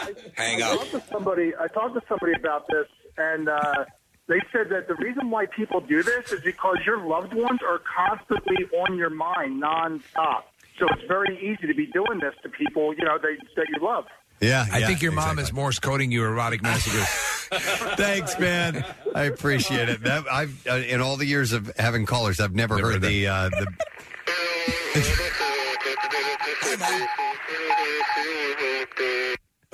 I've never heard that sound on the phones before. Uh, I will go next to Denise. Hi there, Denise. Hi, how you guys doing? Gadzoo! Gadzooks. Gadzooks, Denise. What's your story? Denise from Reading, Pennsylvania. I listen to you every morning. Oh, thank you. Oh, man. So years ago, an underwriting center. I'm an underwriter talking to my boss on the phone about an expense account, trying to sell it. I want to write it. And at the end, I said, I love you, T. Uh, All right. Was there a pause? Was there a reaction? Oh, my God, she hesitated and said, I love you too, Bush. wow. Yep. yeah, like super inappropriate, but it happened. It does. It it absolutely does. All right, thanks. I appreciate it. There was uh I, this is interesting. Somebody said I accidentally said I love you to my boyfriend at the time who I did not love. Oh, no. Yeah, that must have been uh oh. You, you've crossed an, a path that you can't. That was a total mistake. I do not love you. I do not love you. Yeah. Don't, I hope you didn't take that the Uh, wrong yeah, way. I would not want you to be encouraged about the prospects of this relationship. uh, wow. Uh, and and then there are other types of, of bizarre responses because if we do it out of habit, like somebody says when people say happy birthday to you and you say thanks, you too. Oh, dude. You know, my mom has done that on a couple of different occasions. The best is my son. My son, my brother was uh, away at lacrosse camp, and used it was to- my mom's birthday, and he's on the phone with her, and I just hear her go, "Happy birthday to you!" but clearly, it was her birthday, and we we just all started cracking up. And then this this year on her birthday, before I left for work, I went downstairs because obviously she's, Yeah. she's awake, and I said, "Hey, happy birthday, Grandma!" She goes, "Happy birthday, Casey." And I just started cracking up laughing. I It- love that. It's part of the deal. It's uh, it, we'll get it sometimes when people call in, say like like it's it's uh, you know it's uh, Dave on calling in. Yeah, hi Dave. Yeah. Dave. say his own name because you're just uh, we have a it's just a brain fart moment. Yeah, yeah, most definitely. When people say when you're like uh, you know heading to the airport or whatever, someone says uh, "Have a safe flight," and you're like, "Yeah, you too." You're like, no, no, I'm not go- going to the airport. No, you, you, you- what you heard was "Have a good day" or Yeah, something yeah. of that nature. My- my, favorite is uh, how's it going? Not much. yes, I love that. Yes. yeah. What's up? You too. What's up? Good. Yeah. Thanks for calling. Not bad. Casey, you were just trying to say like "What's up, bro?" to me the other day or something, and it, you addressed me. It was almost like uh, "I love you, man." Like you came up with some word that doesn't exist. No. and it was like um, jab- you know uh, jabroni or whatever. And I was just Well- like, "What?" and then, but as soon as you said it.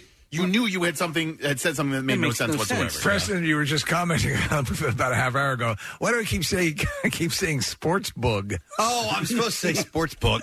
And you say book? In the Parks Casino. It's, it's, it's the best sports book around. Why do I Why am I keep? saying and now sports because you're thinking about it, Oh, yeah. it's like when you bite the inside of your mouth and then proceed to bite it four more times. That's been happening to me for years. Uh, let me now. This I, I want to hear the story too. I'm going to go to Hannah. Uh, Hannah, good morning. Good morning. Hey, what's happening? Not much. How are you guys? Wonderful. You too. Have a safe flight. What's the uh, what's the story you wanted to tell us? All right. Well, if I'm allowed, it's someone else's story that I would love to just let you guys laugh at too. Um, my brother-in-law. Um, this is this has gone down in family history. He and his wife were youth leaders at their church. You know, heavily involved in the youth group, and they were all on a hiking trip. So they're kind of behind, and he thinks it's his wife, and he just gets a nice handful of the girl in front of him, and it is a youth uh, member. Oh, my God! Grabbed her ass. Oh God. grabbed her ass. Yep. Oh no, So as far as I know, no repercussions. It was all you know. It was Yeah. all understood that it was mistaken identity. Uh, But He must have will not wanted live to that down. Die. Yeah. Yeah. Uh, You've had those. Mo- I've had a, a moment where I I was in a it was like an H and M, and I was going in, and I was just with my my wife, and she was shopping, and I rounded a corner, and then someone who looked dr- a lot like her, and I was starting to go and just kind of put my hands on this person's shoulder, and I realized it was not my wife. Same short hair, same sort of thing, same build. And you stopped. And I stopped.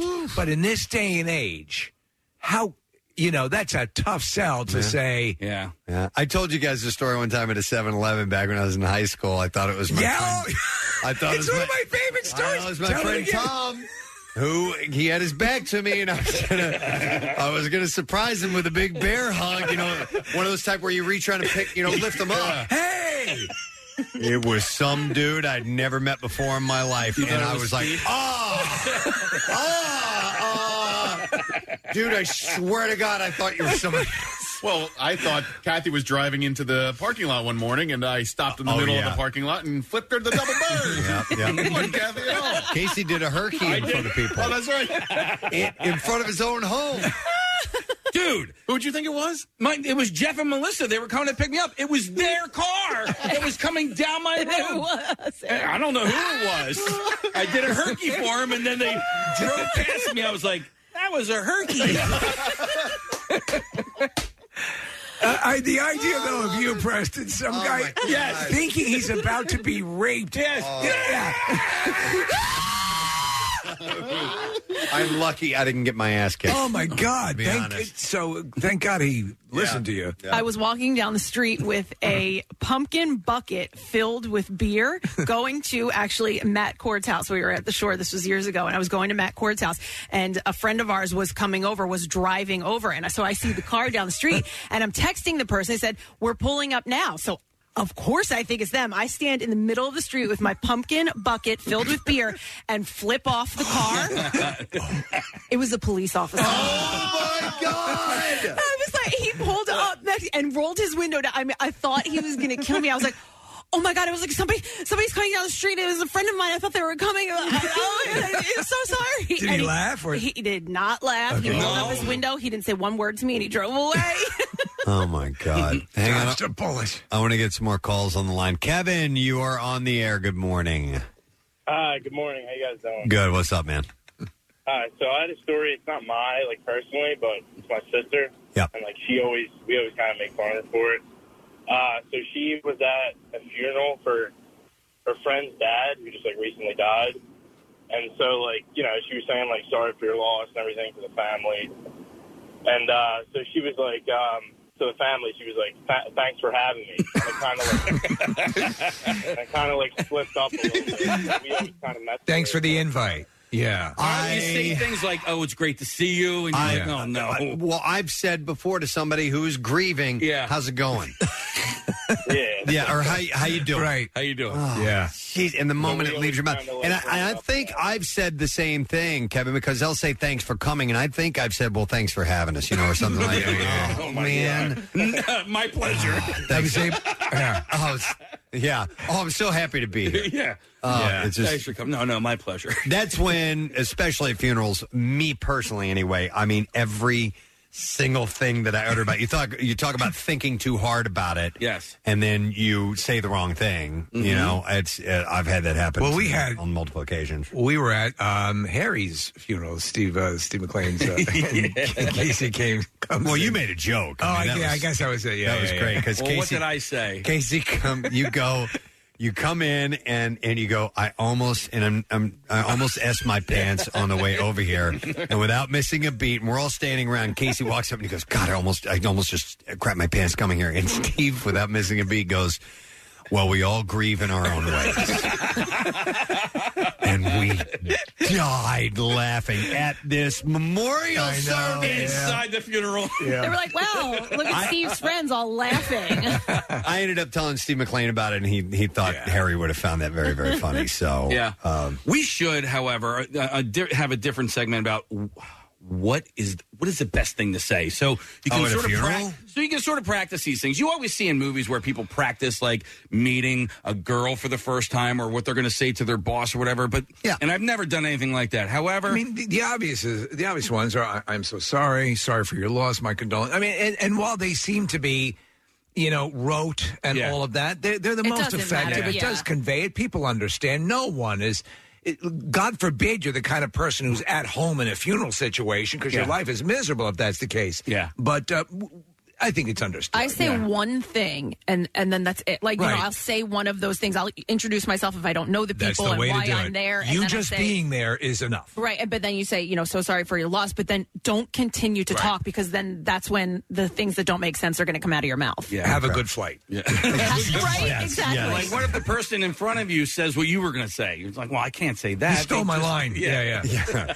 Uh, hang on, let's go back to the uh, saying the wrong thing, or you know, saying a a, uh, a standard response that you're used to saying it just isn't appropriate for what that was, or nah, th- these are other good. Well, let me let me do this one. Um, yes, There's a lot of good ones. Yeah, I'm going to go to Alex real quick here. Alex, good morning. Hey guys, you guys rock. Hey, thanks, man. All right, so what was your situation?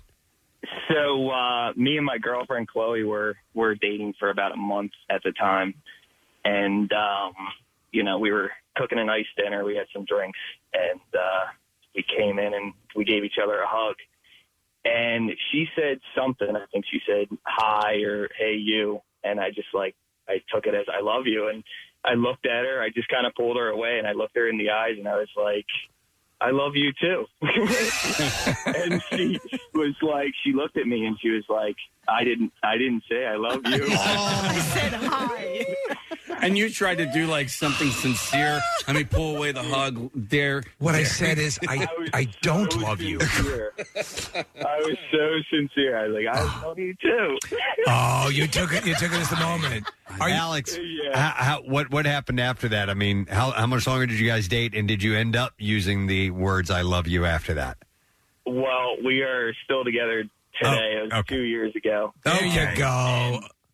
I was just so embarrassed. I think I just went to the bathroom and sat down. Rubbed for a one little out. Bit. yeah, rubbed Do you have, do you have any uh, tissue in the back? I'll be right back. Yeah. This will solve I everything. need to tap this off. All Here, right. I made this for you. Thanks, Alex. oh my god! Oh my god! Yeah, it's a tissue sculpture. It'll be hard in a day. All right, let me It's go. indestructible origami. Let me go to Katie. Hi, Katie. Good morning. Gadzooks, good morning. Gadzooks, Katie. What's up? All right. So one winter, my fiance, we've been together 12 years, but uh, he, we were, me, him, my little sister, we were all shoveling outside. Came inside. I was using the restroom in our mudroom. My little sister was trying to take her boots off. We do look very similar. She was bending over, trying to take her boots off. My fiance turned the corner and proceeded to credit card her, thinking it was me. Down her butt? I literally credit card her. Yeah. Yeah, that's All right, what you- so yeah. You, yeah, you take your, your hand, like uh, you straighten it out, and then you run it up somebody's butt crack, like you're like you're swiping a credit Yeah, card. yeah.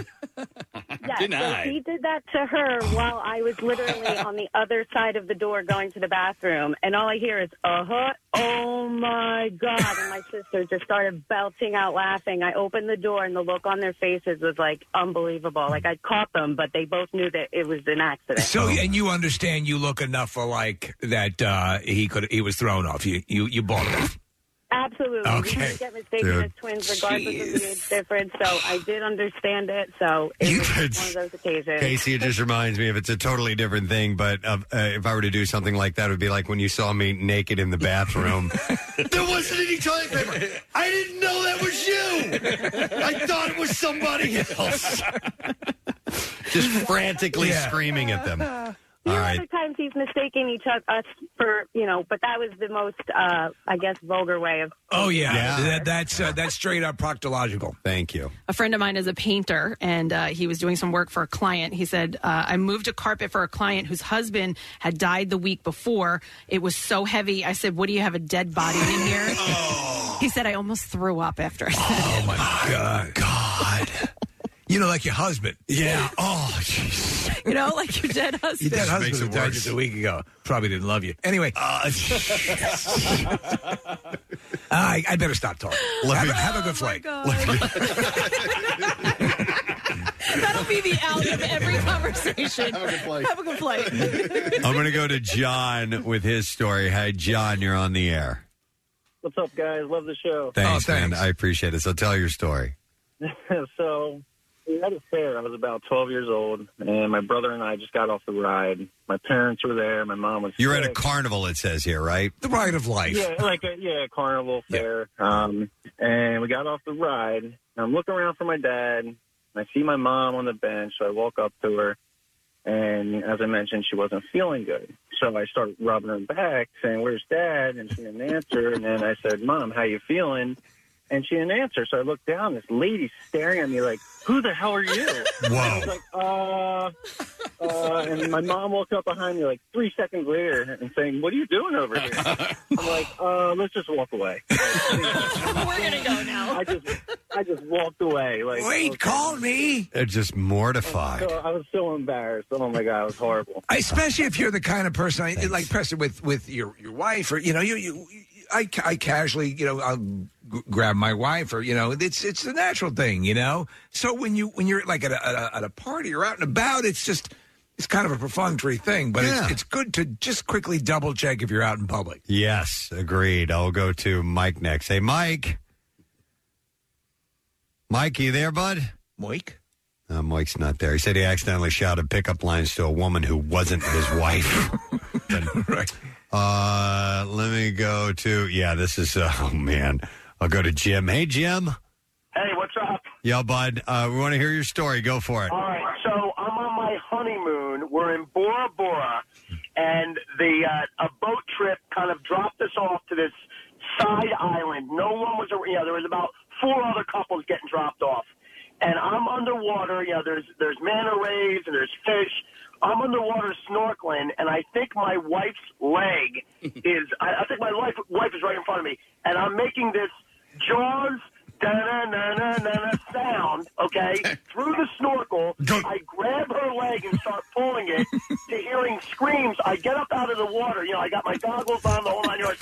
I, I flip the goggles up. I see my wife about thirty feet away from me, and this little Japanese girl screaming, and I see her husband. I'm like, oh my god, I am so sorry. And she can't even understand me because she's speaking Japanese.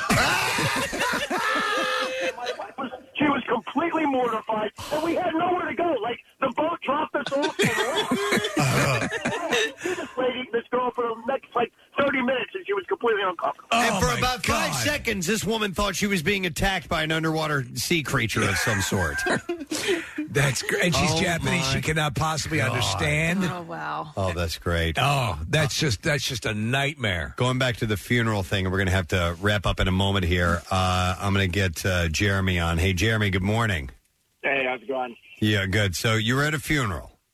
Yeah, it's the funeral for my uh, friend's daughter who died in childbirth. Oh. And and I walk up and he's like, "Thanks for being here." And I go, "It is what it is, man." And why do you think you said that?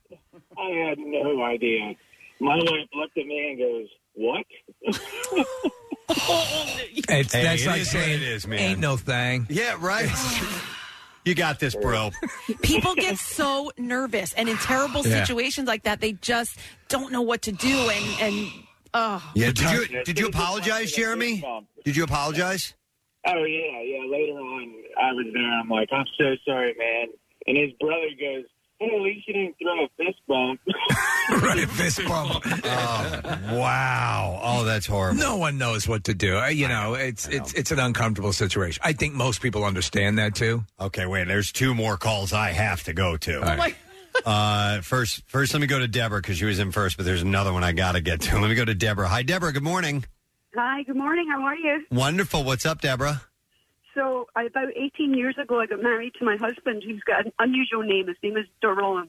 Duran. And we were Duran. So we just got married. We were sitting in the car with my father, my sister, and my new husband. And I turned around to my husband, and he, he bugged me. I can't remember what he said, but he bugged me, and I went, "Oh, for God's sake, Peter!" He's an old boyfriend. Peter was an old boyfriend. You're- oh my God! You called an old boyfriend's name. Oops. And, and, and After you were married, how did that go over? we were we were married about two weeks. And that was it. That was it.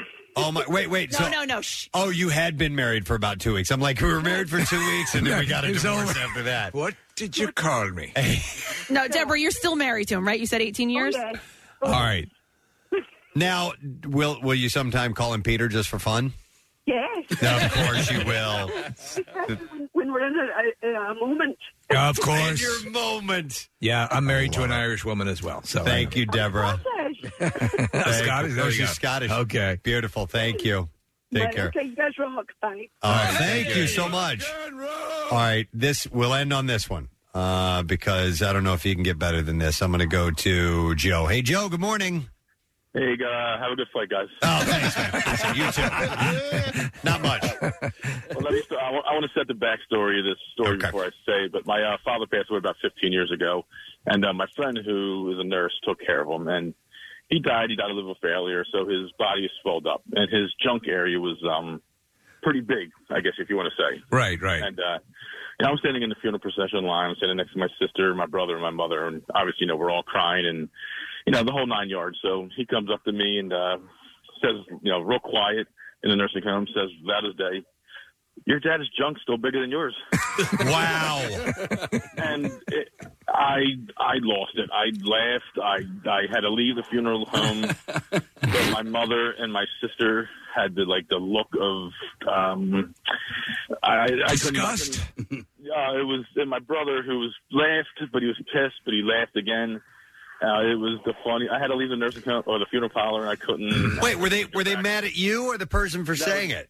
They're mad at my friend for saying it, but in in the context, it made me laugh. It was uh, it was the funniest thing I ever heard in my life. It helped you, yeah. And, yeah so, I- but I can also understand someone being uh, a little um, put off by that. But but it, it is it is what it is. To quote an earlier caller, Funerals, you know, it's- you're, you're taking a risk. You may really lighten it up for somebody, but you also might say the exact thing they don't want to hear. So, Yeah. better to play it straight. Or if you're going to say it, say it directly to the person you think will enjoy it, and don't Yeah, say it uh, to the audience. Oh my Uh, he comes over every he comes over every once in a while to the house, and my mom still like you know doesn't she's not mad at him, but she looks at him every once in a while with uh. I was like, Mom, don't worry about it. His junk's not that big anymore. nice show. Appreciate it, man. All right. Well, interesting calls. And uh, listen, there's always somebody who said something worse out there, most likely. MMR's Day Off on the Slopes at Jack Frost Mountain, Friday, January 10th. Look out below! Celebrate winter with the best lift ticket deal out there, along with a Pierre Robert live broadcast and a legendary happy hour with Jackson live from E2000 Lounge. Listen up. There's still time to save money on your lift tickets. Ski the day with us for $20 through our pre-sale, available while supplies last, or until noon on January 8th. WMMR.com has all the details. MMR's Day Off on the Slopes. Sip, ski, and be merry. Friday, January 10th at Jack Frost Mountain from JFBB, where the snow comes first. And 93.3 WMMR. Everything that rocks. I'd say that our next guest looked like the most lucid post show rock stars who to come in for a morning show that I've ever seen. We're used to rock star. We don't do morning thing. Yeah. These guys look raring to go, and we're happy to have them. They played a show last night at the Met with Alter Bridge and Skillet. Ladies and gentlemen, Dirty Honey. Here this morning. Good morning, guys. Good morning. Are you normally this awake and chipper? Well, we were excited about coming into WMMR, so Excellent. We, uh, you know, had a little coffee, and uh, you know, we're gonna suck it up for the next hour. or Excellent. Well, listen, I had uh, before they came on, and by the way, we have Mark and John and Justin and Corey are the members of the band. Uh, uh, I saw our program director, Bill Weston, over talking with Mark for a moment there. It's great to have you here on the Mo Show. Yeah, and he was. Uh, they were. They were. I guess um, maybe Bill was describing a certain type of, of music. He was calling it like knuckle dragging rock or something like that. And, and Mark said, "Well, what would you call us?" and and he didn't seem to really have an answer for it. Or was that you that said that? I'm sorry. Justin, but I just I just overheard. So that was uh, What would Justin you- who said what would that. you say the answer is? I'd say you're rock and roll. I, the words rock and roll together describe that sound because it's it's bluesy, it's gritty, uh, it's got it's got some balls and some heart to it. You know what I mean? I absolutely know what you mean. That's All why right. we're doing it. Good. Okay. You Now- hit it spot on. All right. I'm, uh, very impressed. Now, you guys, um, as as far as history of the band goes, you're from all over the place. You you didn't grow up together. Sometimes you hear that story. These guys, we went to high school together and all that. No, I met uh, John on guitar here uh, in LA. He sat in for the guitar player I was doing a gig with, and then he introduced me to Justin. Justin introduced us to Corey, and then that was sort of the genesis of Dirty Honey. But you guys hail from all over the country, Yeah, right? I'm from upstate New York. John's from Bangor, Maine. Okay. Uh, Corey's from Oregon, and he's from he's the only LA native. All right. And two years ago, you guys, uh, pr- pr- pretty much. Yeah, two years ago. Wow. Uh, we- Preston has been talking. We, we all, you know, this this is a conversation that's been coming up more and more, and it encourages us now because you know, um, obviously, music goes through cycles. Yeah. But um, p- you know, pure regular rock. You know the way, a- and uh, I know people have different impressions of rock, but you know rock when you hear it. Yeah. you guys are rock, and and and uh, but you know you can take something and hold it up and say what grunge brought to rock when we are coming out of another phase of, of, of the sort of a glamour rock. Sure, you you knew that, but there's you, know, you can take something and work it different ways, and and I sense like with you and other bands that we're seeing come up that have an appreciation for a sound they're not hearing as much as they would like. Um, it, it it feels good. Do you feel that as well? Yeah, I think I think it's very easy to be perfect in this like digital age Yeah. we're living in, and that's not good for rock and roll at all. So, you know, when we did our record, we just got back to the roots and had four guys in a room played the songs together, and like it, it sounds very organic and soulful and raw, and that's what we were going for. So. Here's the thing: you could, you could, can, can, you know, hey, can you do that acoustically? Oh yeah, we can. You guys were Sure. just rehearsing, and it sounded great. Yeah. and so that to me is a good litmus test of, and I think people appreciate just the awe of musicians getting in their instrument with their instruments and making stuff happen in a room in an intimate situation or in a large venue. it's the goal and uh, yeah i think songwriting you know is always key if you can write great songs they're going to sound great on acoustic or with a band or whatever but um, yeah a lot of them a lot of the melodies at least start with you know acoustic guitars and, yeah you know and then when you bring it in you start bashing around and turning the amps up it takes on a whole new life so What's a writing session with you guys like? Is it just sitting around messing around, or do you say sound it's time check- to work? i mean you know, the, the one we're working on video games Texting. yeah, yeah. oh hey i got something cool Oh, well, there's how you and do so it. that's something that that's cool that uh, you know some of our predecessors didn't have was it was the the immediacy of, uh, immediacy of it all Yeah. is that you can write and, and and play a lick on the guitar, send it to you, and go, hey, what do you think of this? Or you know, hey, I got these lyrics, or you know, I got this melody in my head, and then send it to you. That's something that um that didn't, and you can do it from across the world. You don't even have to be in the same city or, it or happened anything. the other yeah. day, literally. Like Yeah. we he he had an idea that he was working on soundcheck maybe I don't know six months ago that we were all like that's awesome, and then I was walking around New York City, something popped into my head, I sent it to him, and you know a couple hours later he's like, what if we took that thing from you know a couple weeks ago and we blended and we played it at soundcheck and it was awesome. It's so. really really cool, and and so uh, what what I like about your sound is that um, you know it's it's it's reminiscent of something. I, know I I Mm-hmm. can't necessarily put my finger on it, but you're not trying to be something, right. and. Um, so what I mean by that is uh, a a friend of mine was um, we were playing golf the other day and we we play golf while listening to music and he played a couple of country songs for me. I really liked the first one. The second one I said this is stupid because he's try- he's trying to do something with this song. Yeah, He's- he was talking about trucks and bugs. Well, and well, well, jeans. just the Yeah, sound. and his To dog me- and the woman who left him. to me the sound it sounded very insincere and you know we're like okay well this is going to be this type of song Yeah. and so when you write a good song it's it's just a good song and it's not a gimmick and you're not trying to do something, right? It should be just. It should just happen sort of naturally, and you should.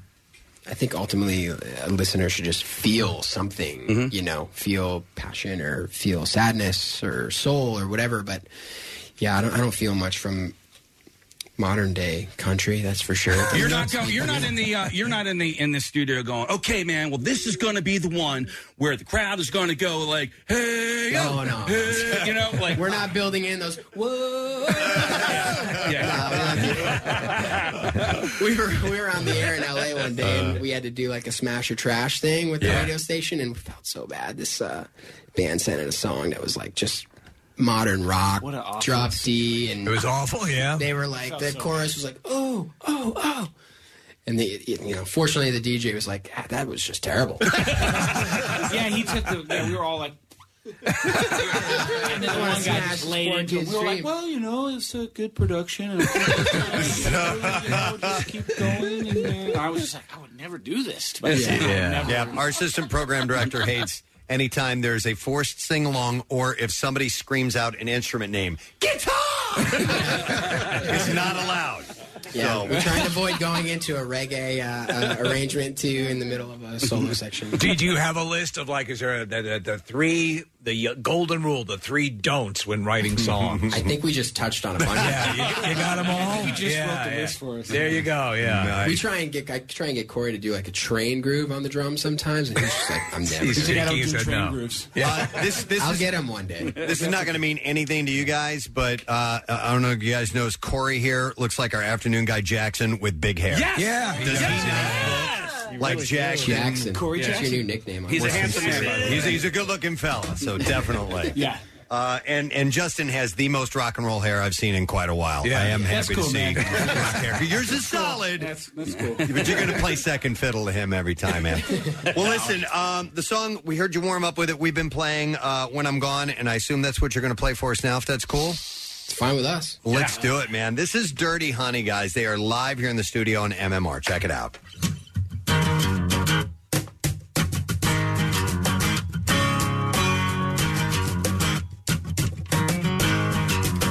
I'm telling out, I'm on my knees. Been working so hard to fill my needs. And I got bit by a hand that feeds. And I'm burning cash like gasoline. And I'm back to the grind. All I wanted to say is I've been walking this lane for too long. And all I wanted to say, you know the time has come, so don't miss me when I'm gone.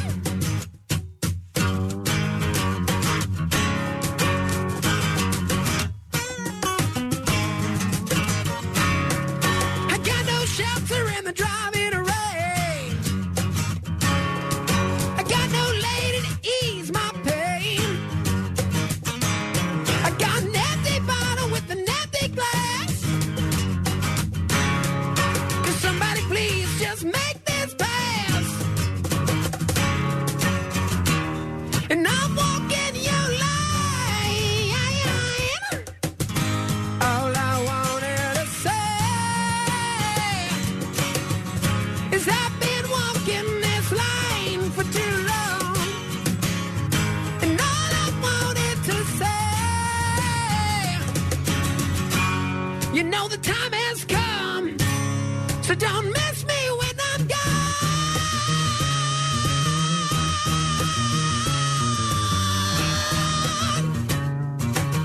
Oh, yeah.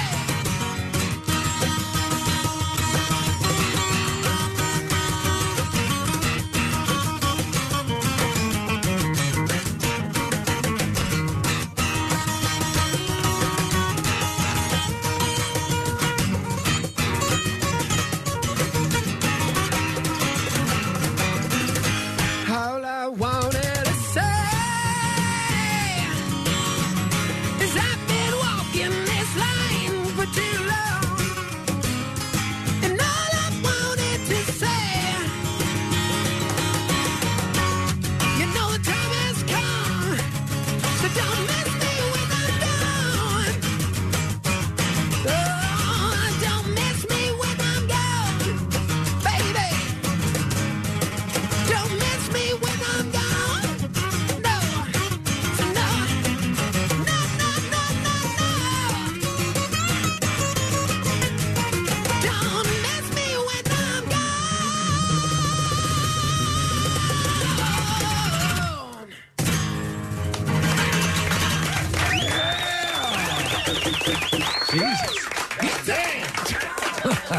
Dirty Honey on 93.3 WMMR. When I'm gone, what? He goes, get ya! Oh, This is where I throw the pick in the audience. Hey. I'm gonna need that back. Hey, I, I wanted to ask with with bands that uh, that are starting to rise and come into their own and get a little bit more airplay and a little bit more visibility and, and audibility, if that's even a word. Um, it's um, It you're, is. you're, you're going to get comparisons, and and it's just what happens. People when they hear a new band go, oh, it sounds a little like this or it sounds a little bit like that. Here we go. Is it bother you? I'm not gonna. I can Oh, I bring thought them you were up, but, gonna but throw this, what's that? well, I would. You want what was? I Yeah, gonna go throw ahead. you You, up? you told me to this morning. In, in your voice, I hear a little bit of Jeff Keith from Tesla. I don't know if you've heard that before or not. Yeah. Uh, I hear I hear a mix of some Black Crows and Guns N' Roses. Nice. Uh, all good stuff. All all some of my favorite things. And your vocals in particularly of are in particular are of a higher register. We haven't had a whole lot of that for a while. I, for one, am happy to see it come back. Uh, there was an overload of it in the late 1980s, and then it kind of went away for a while, which is fine. But you know, there's Miles Kennedy who can really hit those spots, and the man, by the way. yeah, and you guys have Yeah, he's toured great. with those guys. Yeah, or we're out played with him shows. right now, and we were out with him and Slash um, before this tour that we just started, and he's just been like so supportive of the band, and he's a really good dude, and he's like, you know, I, I've learned so much from him already, and he's uh, he's become a really good friend, so we're really happy to be out with him again. And there's another band that's been uh, having some success late, lately, which is Greta Van Fleet. And obviously, they sound a lot like Led Zeppelin. I mean, they they, they do. And we we get uh, we get we get positives and negatives on that in the feedback. And some people hate it. And I'm like, I like it, you know. And and uh, that's all there is to it. It just sounds. They just the sound. same, you know. Yeah, I, I don't get. It's a weird reaction because it's like they're cl- clearly writing solid songs. Yeah. but I, you know. yeah, but what did Led Zeppelin ever do? Yeah, yeah, yeah, yeah. But I think you know these comparisons are going to fizzle after a while as you guys continue to crank it I out. mean, you know. Eddie Vedder got it about Jim Morrison. Yeah. Yes. You're right. Yeah. You know, uh, and Eddie got over it. So you The know. Tesla one is crazy. We get that all the time. I don't know any songs, but I really don't. Yeah. Well, they did. we're all like, oh, cool. we love the Who are Guns they? N' Roses and Black Rose, so that's for Yeah. sure. And No, no, no, but it's like that's very common. And Okay. I'm just like like we get Tesla a lot, and we're all just like. Yeah, they, were, they were a good straight ahead yeah, American like, they had rock signs band. and those signs. that- Yeah, yeah, yeah. I don't That's even not think even they their wrote song. That. no, they didn't. Yeah. Does it ever No. bother you the comparisons? You, uh, is it? Uh, It's so vast, man. Like the the rain, it goes. You get people be like, "Oh, it's kind of like Led Zeppelin, but it's kind of like the Black Crows. It's kind of like Guns N' Roses." It's kinda Here's, like here's- Aerosmith." here's the thing. Yeah, here's the thing. Yeah, I- that too. I- I- if a fan, if a fan, most of the time they're saying it because they love that band and they love you, so it really doesn't matter what they say. Right. It's a compliment, no matter what. I also hear a little Fiona Apple in there too. And if I believed you were sincere, which I don't, I would take that as a compliment. So, Mark, Mark, let me ask you because uh, you were talking uh, about Miles Kennedy and, and how he's uh, sort of giving you some some tips and stuff like that. Like, Yeah. um, how do you take care of your voice? Because uh, I mean, you really, really go Yeah, a lot after of it. warm ups and uh, just doing that, but uh, a lot of water. A lot of water, yeah. Fiji water. There's your endorsement. Uh-huh. There's the tour. Yeah, right. Yeah, yeah. water companies make a lot of money. They just like open up the tap and put it in a bottle and send it to the grocery store. This is from Fiji. Yeah, yeah. What about booze? Is that something you got to be mindful Yeah, of? well, we get tequila every You do gotta night. be mindful, um, How great is it to have a rider? Yes, exactly. It does help. Yeah. Okay. Do, you have a quirky thing in your writer, or you you do a? Uh... This moron over here. he's, he- he's grown. So we have, you know, medicinal marijuana. It's a thing, you know. And even Listen. if it's not medicinal, he doesn't care. He's going to smoke it anyway. he's got it on our rider. We're going in this, like, Why not? Bible Belt states with a, a rider that says, like, we must have marijuana, you know, whatever. And we got, we got now it's all, it's all the rage. Right. Yeah, exactly. Yeah. Or, yeah. I think it's really, uh, really cool that you guys came in uh, the day after the gig. You don't have a, a, a show in, in Philly that you're trying to sell tonight, which is awesome. But you did play um, an amazing venue last night. It's, it's new for Yeah, it's us, or cool. relatively new. Uh, the Met. It's it's been around for I guess about uh, less than a year. What did you guys? What were your impressions of that place? beautiful theater, um, and it's run by Live Nation, which is cool, and they do a great job keeping it super professional when you walk into any of their And places. acoustically, it's it's uh, everyone raves about. Uh, you know, did you? I assume do you do you walk the room before you you play just to? yeah. It was so boomy because it's so big and empty Yeah. when nobody's in there. And then uh, everybody complimented us on the sound actually last night. So That's great. That was cool. Yeah, we got a few texts from people who were at the show last night said you killed it. Yeah, I figured you guys wouldn't be there if you got to be up at early. you guys we are just here ma- we just made you get in early. Here. um, do you have another song that you could play, Sure or I guess we're gonna hear maybe we Rolling just dropped Sevens The video, yeah. For yeah, this I one just the saw other that. day, yeah. and, uh, All right, sure you'll be hearing it on WMMR soon. Dirty Honey. This is Rolling Sevens. Here we go.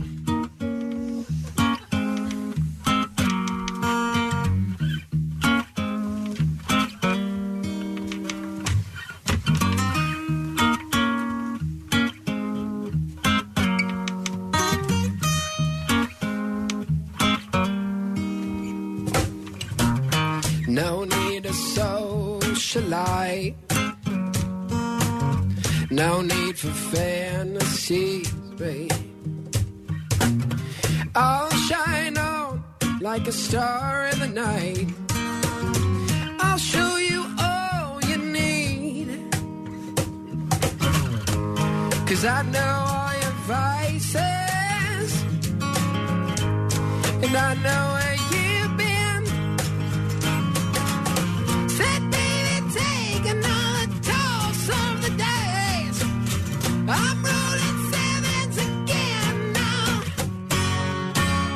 When you need a little loving, baby, all night long. When you need a little loving, sugar, turn me on. When you need a little loving, baby, all night long. When you need a little loving, oh yeah.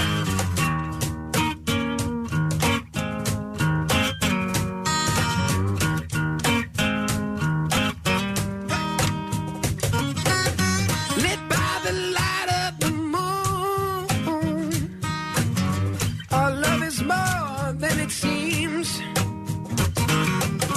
We'll stay warm by the heat of our own fire. I'll be the jack if you'll be the queen. Cause I know all your vices. And you know where I've been. Said, baby, take another toss of the days. I'm rolling sevens again now. When you need a little loving, baby, all night long. When you need a little loving, sugar, turn me on. When you need a little loving, sit all night long. When you need a little loving, oh yeah.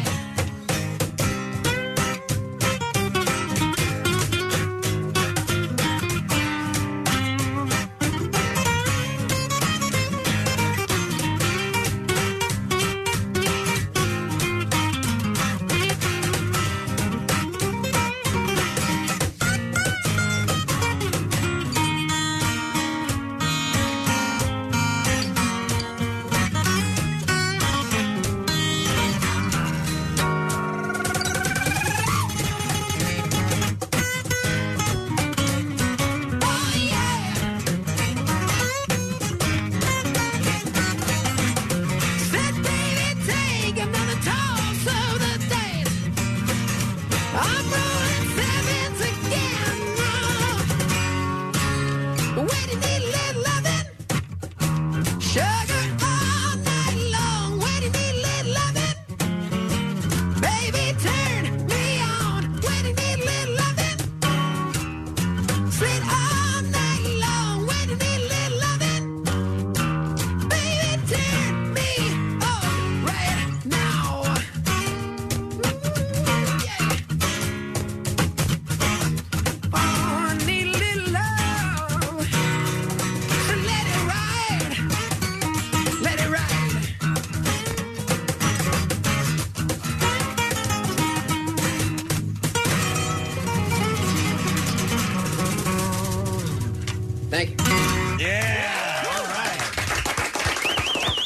That's awesome. Rolling Sevens, and that is from uh, Dirty Honey, played last night at the Met. Out on the road with uh, Alter Bridge and Skillet. You guys playing several shows with them, continuing on for a little while? We are done uh, like another month? October twenty seventh, I believe, and then we go and open for Guns N' Roses in Vegas for wow. That's got to be a mind f, you know. Uh, First off, it's definitely a mind f. that was the words I was thinking this whole time. the whole time because let's stop and think about it. For years and years, no one ever thought Gu- hey, Guns N' Roses would ever be back Yeah. together. Now they're back together. Now you're. You, you, you know, opening for them. I mean, it's crazy. It's got to be a level of surrealness. Yeah, it's crazy. Did uh, did Flash have uh, a hand in that in getting you guys to open for GNR since you uh, played with the we- Conspirators? We barely even talked to Slash when we were out with them, um, just because you don't want to like. He's such a celebrity, you don't want to like fanboy on him. And, Yeah. uh, so the the night in Cleveland, the night before the last show was in Cleveland, and, and we actually got to talk to him for a minute, and he was so nice and so complimentary and loved the band, and we were just like shaking. It was so cool. and then uh, the next night, we ended the the tour in Nashville. And Slash turned to me and he goes, uh, "So this is it, huh? This is the end of the road." And I was like, "Yeah." he like kind of tongue in cheek was just like, think think we'll see you again. And he gave me a little wink, and then the next day, Oh, dude, you that's so cool. I was like, damn, an effort, dude. yeah, yeah, it was Of course cool. it is. Wow. Yeah, Well, he's the man. We're really happy for you guys. It's great music, and uh, we're, we're happy to see you doing well. We're glad you could come by for a visit. Thanks for having us, man. You it's bet, been a man. pleasure. Continued success. Thanks for being here. Ladies and gentlemen, Dirty Honey. was- Outstanding. Great band. Listen to all the WMMR podcasts as well as a live stream on your Alexa enabled device. Just say, Alexa, open MMR. Hey, it's Preston. Thank you to Jack Frost Mountain for sponsoring today's podcast. Jack Frost and Big Boulder ski areas are officially open for the season, and WMMR's Day Off on the Slopes with Pierre and Jackson is coming up soon. It's January 10th. Get your discount lift tickets at WMMR.com while supplies last. JFBB, where the snow comes first. Hi, I'm Steven Singer. Yep, that's me, the I Hate Steven Singer guy. People ask me all the time, what does this mean, I Hate Steven Singer? Well, maybe this is the reason. At my store, we don't play pricing games. We wouldn't treat our friends like that. We only have one price, one place, one price. Come to my store and feel the difference. You'll have fun buying a diamond for somebody you love. Steven Singer Jewelers. One place, one price. 888 I Hate Steven Singer. Online, IHateStevenSinger.com. And our flagship store at the other corner of 8th and Walnut in Philly. Back with more of the Preston and Steve Show podcast. WMMR presents Preston and Steve's Bizarre File. All right, let's see. Where do we begin? We'll start with this one. Uh, this is the story of a naked man jumping on a car with a mom behind the wheel and her two young kids in the back seat. That's beautiful. Uh, Drekka Dreek. Drekka Dreek. Yeah, she has. She has. she has the video to prove it. Uh, Drekka Dreek in the video says, uh, "You see the uh, man uh, wandering into traffic was a man who was wearing only socks." She said one was black and the other one was white. Hmm. Can't even match his socks. I had a friend with me, and we were laughing. He was walking up to cars, and he saw us. The video shows a man approaching Drecker Drake's car. Drecker Drake. And within seconds, he was on the hood, pressing himself against the windshield and fondling himself. So he's smushing his bits yeah. on the window. That's unpleasant. Uh, she said, I told my kids to cover their eyes. I didn't know what to do next. Safe flight repair. He uh, refused to get off the car, and he had a smirk on his face, apparently.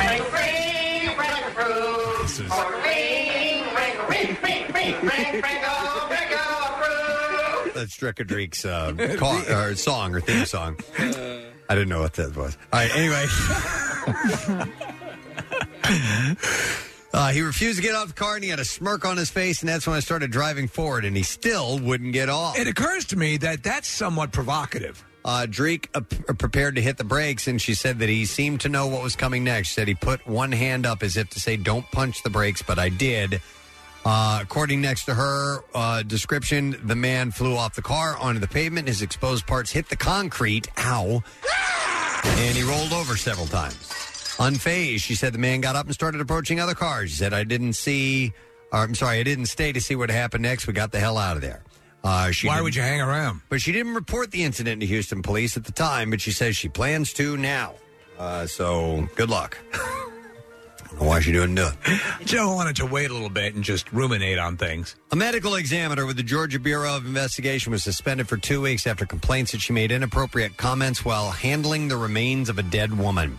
Dr. Sandra Thomas, who has never faced any other complaints since joining the agency in 2014, has expressed regret and has returned to work. Uh, Look, I'm going to make it sing.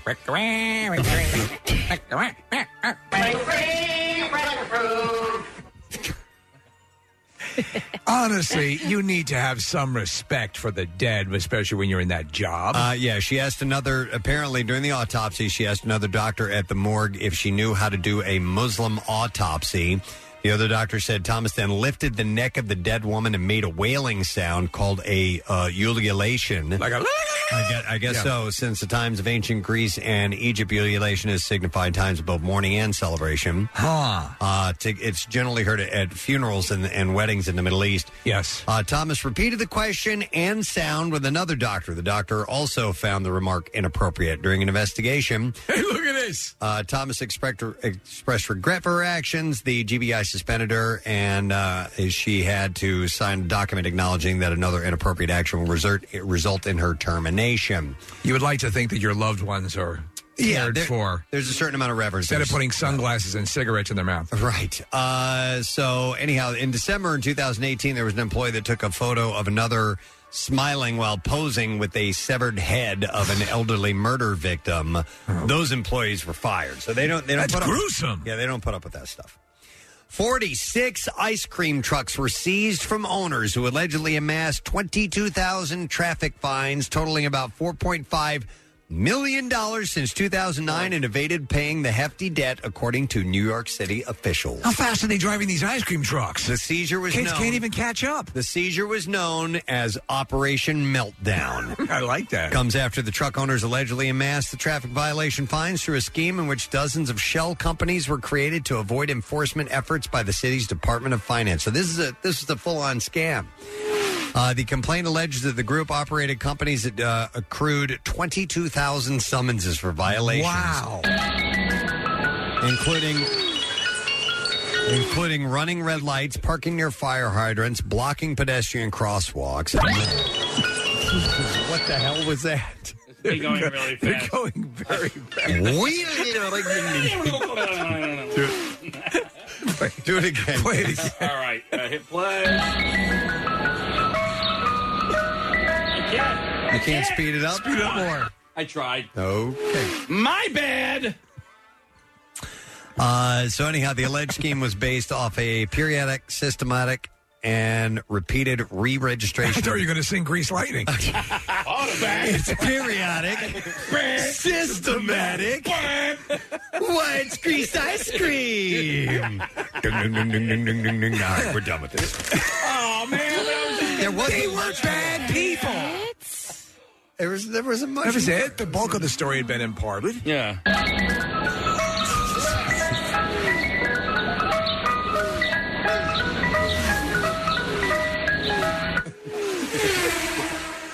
It feels like we're in the goddamn Twilight Zone. it really does. God.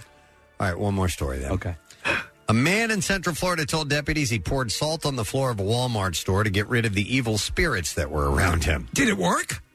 You know what? I don't know if they verified that or not. Honestly, how would you be able to know that at a Walmart? The Pasco Sheriff's Office arrested 38 year old Damon Dean Cantrell. Well, to be honest, Lou, I haven't seen any demons. it might have worked. Sunday morning, the store manager told investigators a man poured salt on the floor and on his feet before walking into the woods nearby the store. If you break the salt circle, though, demons will be able to penetrate. It's like Manitou, Steve. Uh, Absolutely. Did we learn nothing from that Tony Curtis film? The manager said that he wanted the man charged with trespassing. A deputy found Cantrell laying under some trees in the woods. I did my job. He was still on Walmart property, uh, so they arrested. Another Walmart saved. him. there you go. Listen, I've seen things that look like demons in Walmart. Absolutely. Oh, many times. Usually wearing stretch pants. Yeah. And that is the B file. What's new? Glad you asked. Dinosaur pileup.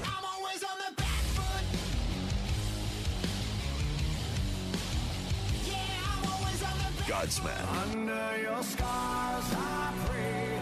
You're like a shooting star. the struts. New music, more of everything that rocks. On 93.3 WNMR. All right, we are all set to go. Our guest has arrived. Good afternoon. Good morning. What's up in my Good legs? Day, I should say.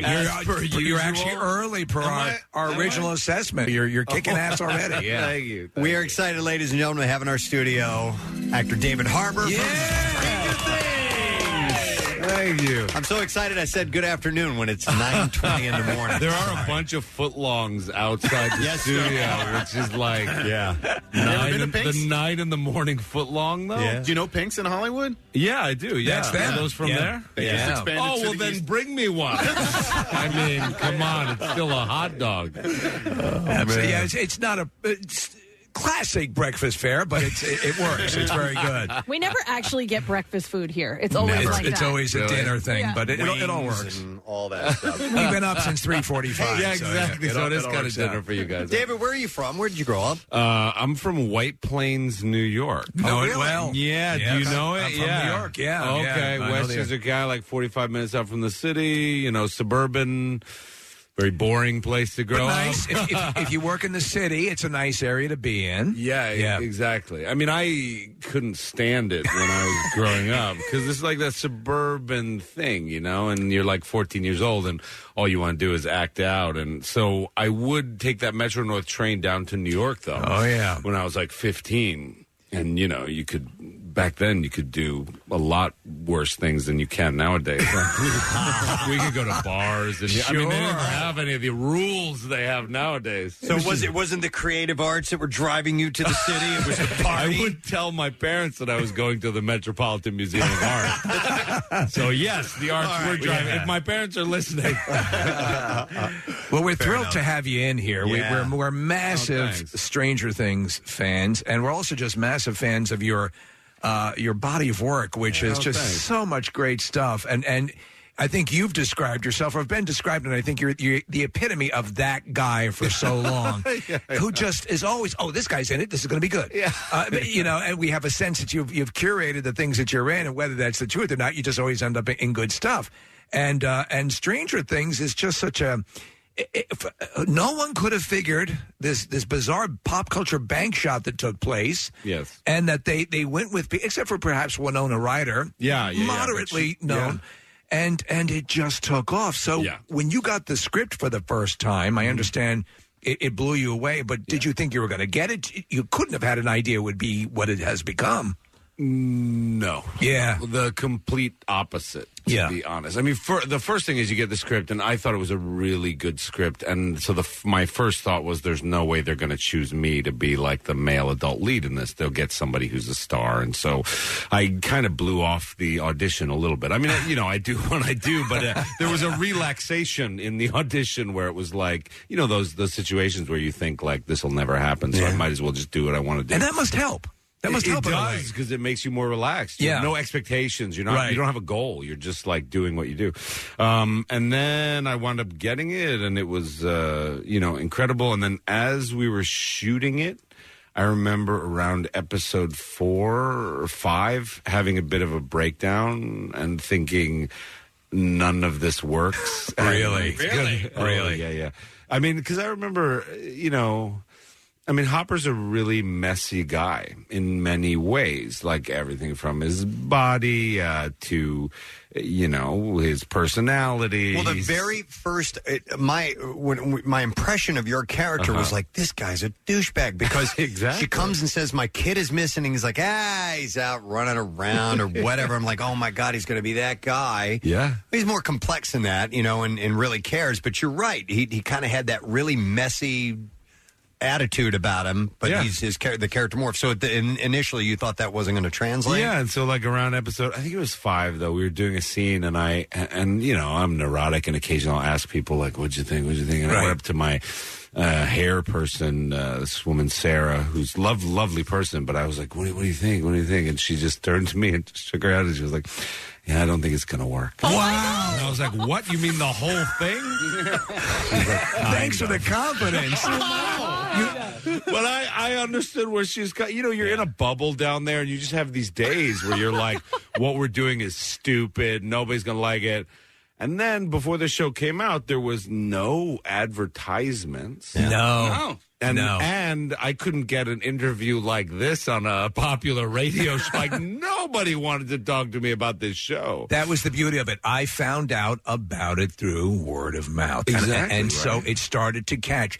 And it was it was that now you're you, this actually speaks to you were a child of the eighties, oh yeah, and a lot of people remember all of this this this it's a, it's at once a tribute to the work of Stephen King, and it's this pop culture maelstrom of things that are all pulled together and, Spielberg right to Spielberg and shot in a way that uh, all the things that we love Mm-hmm. but but done it in a in a great way, so there'd be no way to know it. But the fact that it did happen that way organically, I think, made it more firmly entrenched, and that's why we're Well, rabid you- for season three. You and the Netflix season one marketing department apparently had the same thought because Right. that's what you know. That's what they claimed was they. I, I don't know if that's just a way of getting out of spending any money on the show, but they It was our plan. claimed that uh, they claimed that that was kind of their strategy was to have people discover it. And I have to say. It is very gratifying. It was very gratifying to have it be something that wasn't hyped at all uh, and just to have people stumble across it on Mm-hmm. Netflix, and then the social media aspect of it. They just told their friends, and it was all over like Facebook and Twitter. Like, what is this? Yeah. And uh, I think in this world where everything is so hyped, it's nice to have ownership and discover something that almost feels like a little pearl you found in an oyster, like a surprise. You know. Uh-huh. So let me ask you then. Here's the conundrum now. Now it is a thing. That's I hyped. know. Now we're talking yeah, about right, it. Oh right. God. And- but but whereas season two is always everyone's like going, okay, what season season two kicked ass? I know. And, and it was And it- guess what happens in season three?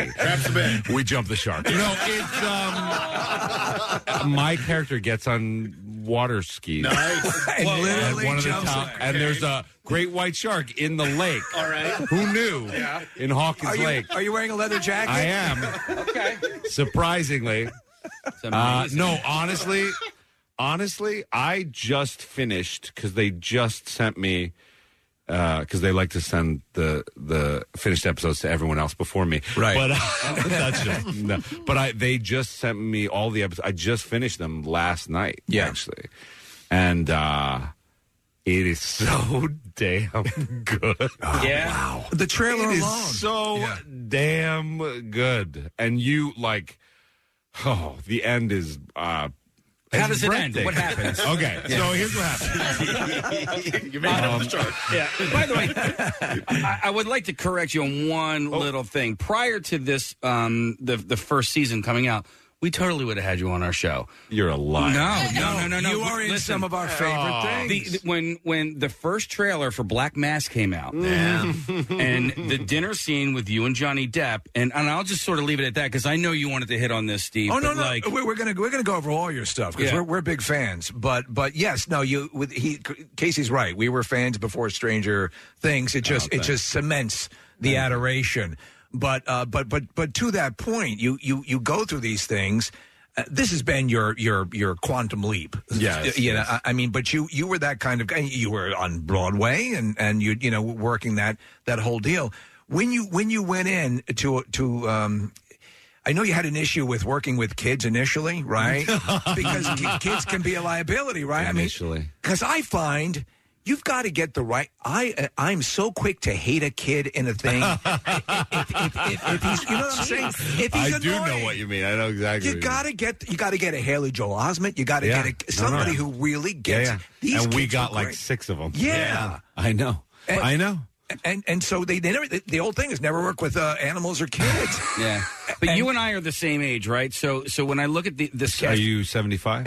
born in '75. No, no, yeah, 1975, no. So you're you were born on my brother's Okay. birthday in, in What? 1975. Oh, I wow. saw that. Um, I'm I'm t- I turned 44 on the 4th of July. So wait, wait, wait, wait, wait. Yeah. I was I was born on your brother. my your- brother's born in 73.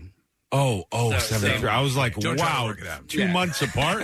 Brother, how did that happen? Ah, it's different- something with yeah. test tubes Yeah. and cloning or something. It's right out of Yeah. Stranger Things. Yeah, exactly. It's the upside down. you and I and Nick, actually, as a matter of fact, we're all contemporaries, so we grew up with the with the same movies. So Yeah, Um, there are movies that came out in the '80s uh, that still work today that have kids in them because they were so good. The Goonies is one. Yes. Stand by Me is another one. Yes. Sandlot is another one that came a little bit later on. Okay. E And and so I liken E E.T. E.T. E.T., yeah. Yeah, I- yeah, yeah. As a matter of fact, E.T. Yeah.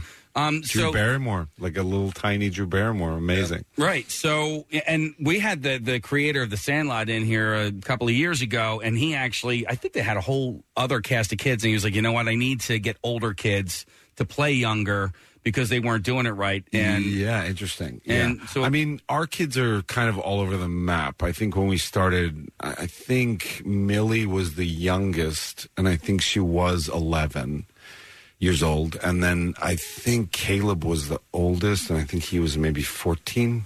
Um, so they do span a little bit, but in general, they are kind of aging with the show. Like Millie in particular is, you know, she started out, she was 11 years old, and now she's what, like 14 or something. and She's the a young kids are woman now. growing It- it- up. It's a Yeah. little weird to see, but it's natural. Well, it's but weird for you. It's just weird for Hopper too. Yeah, it's like a nightmare.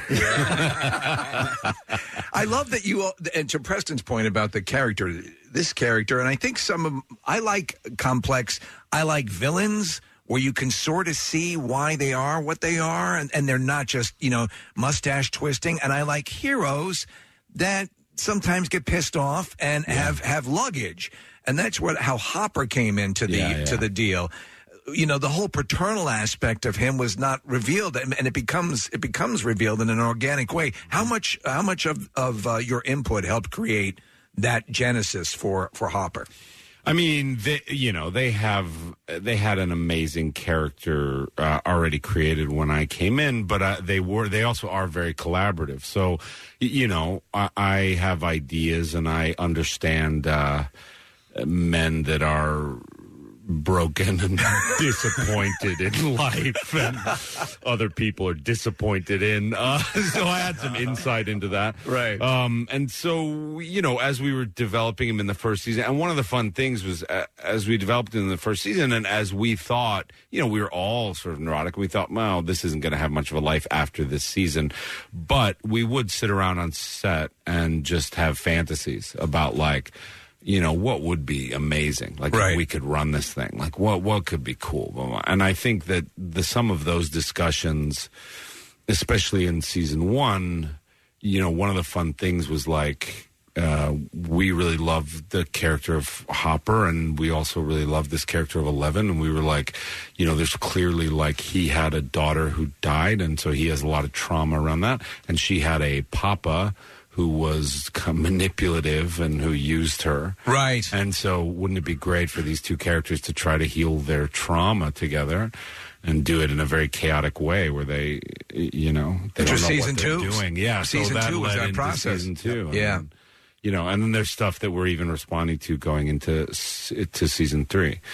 Um, yeah, yeah, no. David, I, I loved you on um, Newsroom, and, and I love you in, in this, in, in Stranger Things, and they're very different roles. Very different. Um, Yeah, yeah. And, and the writing on, uh, which is Aaron Sorkin's show on, on the Newsroom, is it's so fast paced, and so a Mm. lot of your character is built on the fast paced nature of the entire show and how Mm. quickly the dialogue is, is delivered. Whereas on Stranger Things, it's the spaces between the notes, right? It's, Mm. it's a lot more drawn out, and you can be a much more subtle actor. Do you have a preference? Does it matter to you, or do you Mm. Yeah. just like the work when the work is good? No, I mean, I, I do feel like with the newsroom stuff, like I feel like the gestalt, like the larger piece is very good, but as a component in it, you don't have a lot of freedom to do, you don't, you don't have a lot of ownership in a weird way. And so with Stranger Things, there's a lot more ownership. I mean, you get to you get to explore a lot more behavior. A lot of times, like Sorkin's stuff and, and Newsroom is is very much about the point you're making, uh uh uh you know, on the page. Whereas with Stranger Things,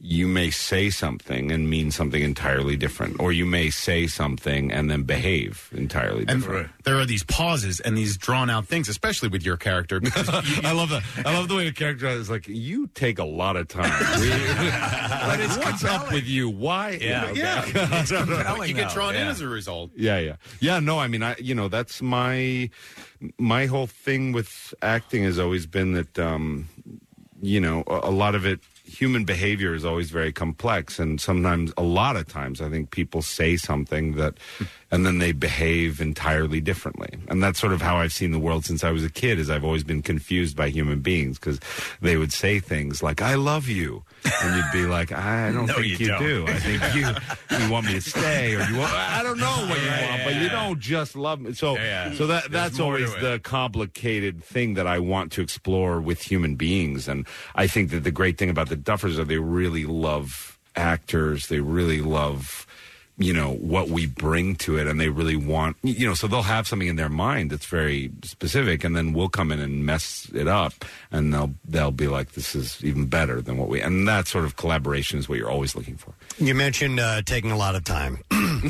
Netflix took a long time to get this next Okay. season back. And I was Okay. curious what you, All right, as- as- listen. how you feel about that as an actor. Uh-huh. Listen, he- here's here's the problem, all right? It's not a problem. It's a problem with you guys. I swear, it is a problem with the world. Uh-huh. Okay, because we have. Tr- all right, I'm going to throw down here because All right, we come have on. trained you. Stu- we give you eight, or actually last year nine hours of content. Yeah. Yeah.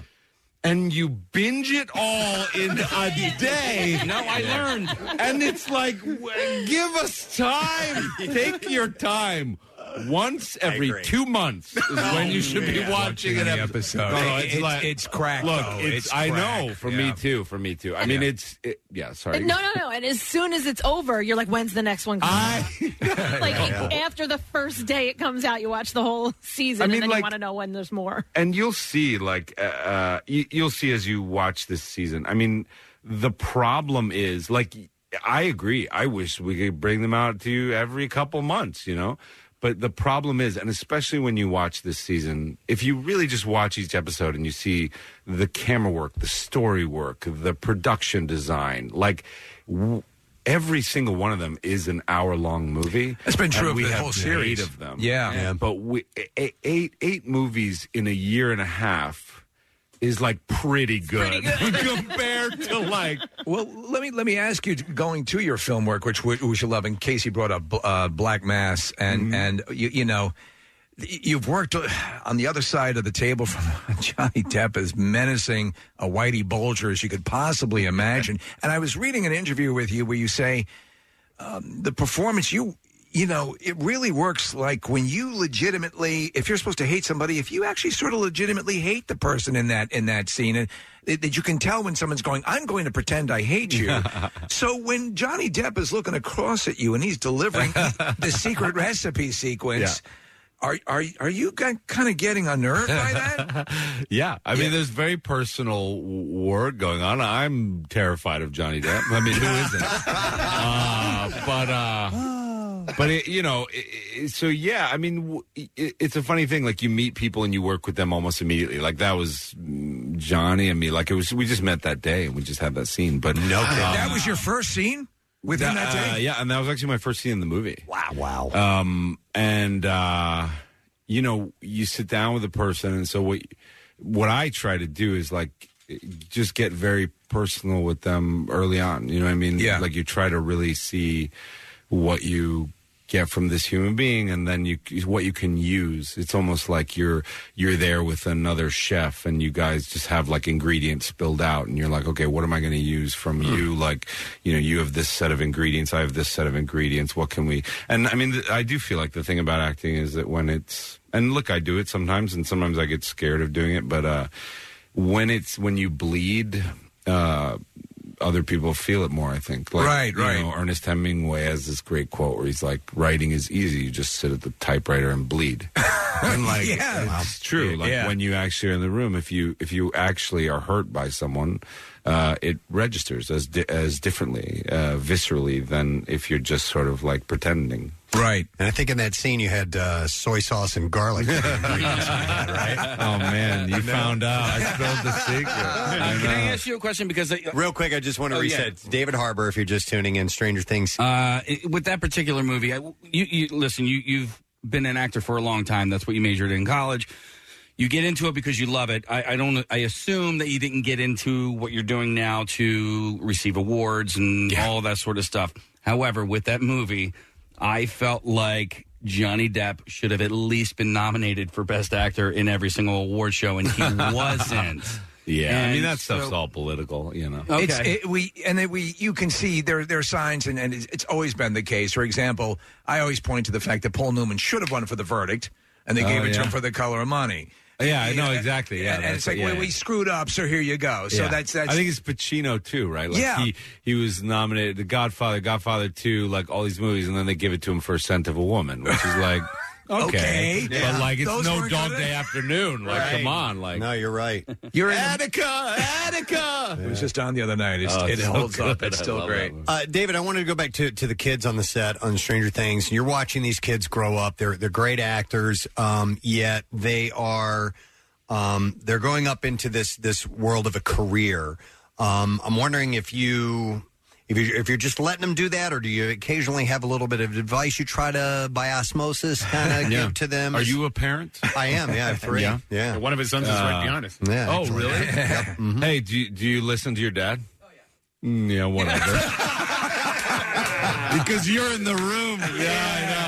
No, it's no, it's uh, uh like of course, like whatever. I mean, I actually don't have kids, so I have uh six uh you know, or seven if you include Joe Carey. Um but like like little kids who I like adore and love and of course I'm protective over them and I want them and I mean, it is a hard road, and especially nowadays with all the interaction with uh, fans and stuff like that, and the fact that you know there's a fickle light of fame and of uh, people that like you. I mean, I look at s- professional sports players, and like you know, you, you have a bad season, and you got people in the stands going like, "You're a bum," and we we have the same Exponentially now thing because of social media. Exactly, Expo- that's- you're, you're just you're just eviscerated. Mm, That's the thing, and I, eh, you know, I so I feel for these kids to be thrust in the limelight so quickly, and to be, you know, they are beloved. Um, and uh, look, I hope that th- they never have a day of not being beloved. But I,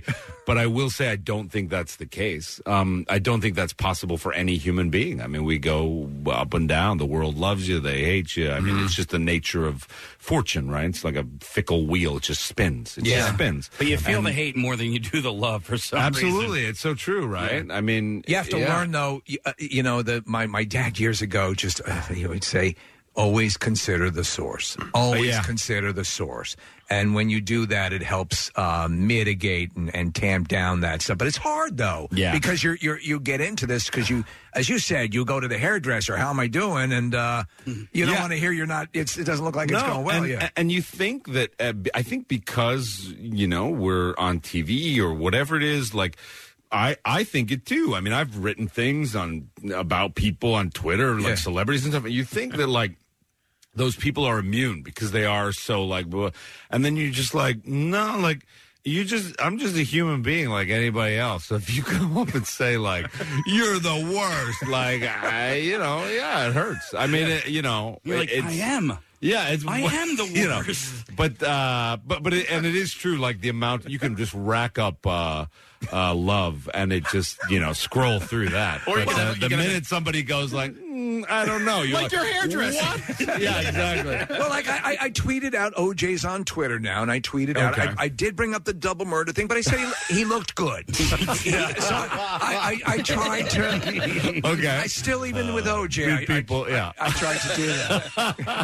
Going back to Stranger Things, I, I love the, the the concept of the of the town of Hawkins. It's very Stephen King esque, like Castle Rock, where Yeah. there's just this area that's concentrated. Weird things are happening all the time. You've also got this cast that's growing up. This could go on for quite a while. Um, you know, and, and only you and, and the guy, the, the people that are uh, the writing this show know whether it's a definitive end at the end of season three. We don't know, but this could keep this train could keep riding for a while, couldn't Could it? Yeah. All right. Well- all right. Like a shaky witness, I'm gonna reach for the glass.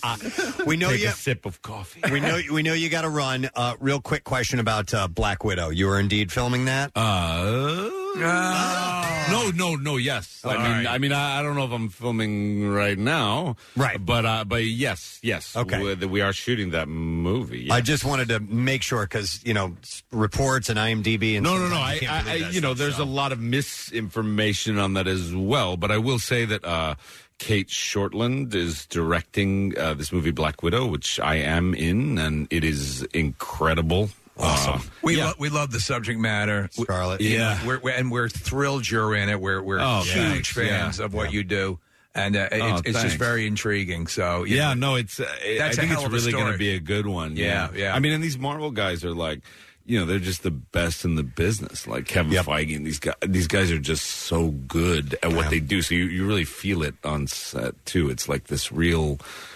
You know, these guys are just really good at telling stories. They take something that could be lighter than air and, Right. and really you just evaporate, and they make it something that has gravitas to it, which Yeah, is amazing. Exactly. Stranger Things season three is on Netflix, dude. I'm really happy that you're like a super nice guy. Oh, thanks. No, That's no. always nice to It's find out. Nice so to talk to you guys. Thank you. We appreciate and it. enjoy enjoy the season. It's really, uh, and I don't say this. I mean, I'm stand behind the hype. It's like, it's going to take. Love it. All right, let's hear it for David Harbour.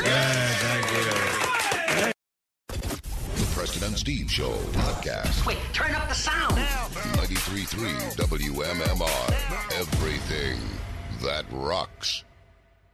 Our next guest is going to be performing at the Miriam Theater. Uh, you know him from uh, movies and streaming shows, and of course, one of the best podcasts in the world.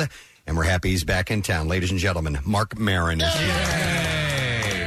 Hey, Mark. Am I on? You're is it on. on? It is on. And comedy. They know me from comedy. They do. All right. That's That's why you're at the Miriam tonight. man. uh, we were checking our Yeah. records, and I think the last time you came by for a visit was in our studio in 2012. It I know. was. Look at us all turning old. Look at know. a bunch of old men now. That's why you got to shave your head. I d- I do? Is gives- it time? well, it, what happens is it, it at least removes that visual cue, you know. So Then you're just the, the ageless bald man. Exactly. How old is that Buddha? Yeah, exactly. Yeah, you always, yeah, you look good, Buddha. Yeah. Um, I but don't know what I don't know when it happened to me though. Like I'm just starting to notice it now. For years, You I was look like, good though. No, you look good. I, I'm going to say I'm Yeah. going to put you in the age-defying category, and I, I think because you have an iconic mustache. "Oh, is that what's I, I happening?" think that's it. Yeah, I, I, I finally think, have an iconic mustache. Yes, I think you because you can be drawn with it with your like your facial hair can. yeah. You're in one of the, the rare class of people, celebrities, who can be defined by their facial hair. I- just yep. in a sketch. I, I I used to do the the sort of a soul patch uh, Yep. zappa Yes. thing. Now You I got a got full- some. Yeah, yeah. Now I got a full beard going. But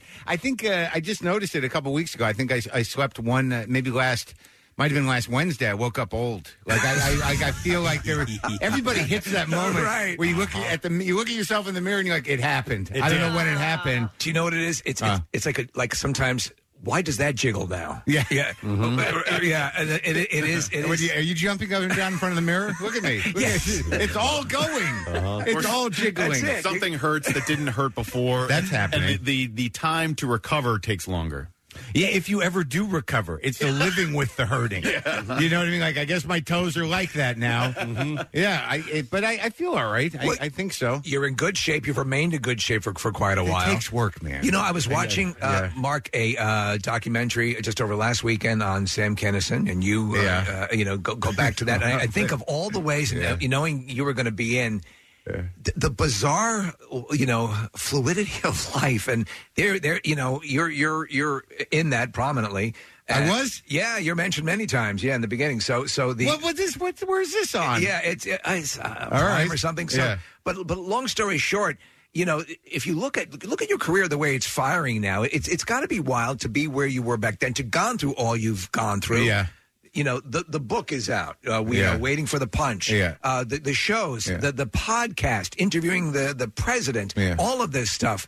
Do you have time to take a breath and absorb it all, or do you just keep going? You know, I'm trying. It- Yeah. You know, I, I'm trying. I'm experimenting with experiencing peace of mind. Yeah. And yeah. Uh, and happiness because I'm told it's beneficial to us, and that's what we're working towards. Yeah. Uh, it does get to a point where you, you know because things turned around for me.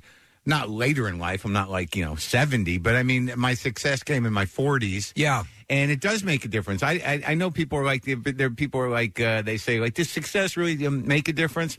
Yes. Yeah. It does make a difference in terms of because you spend so much time committed to something. Like with comedy, I mean, that's all I wanted to do, and that's all that I really am. And when you do that, after a certain point, there's no plan B. You know, you get 20 years into something, and, and all of a sudden you're like, well, I could always.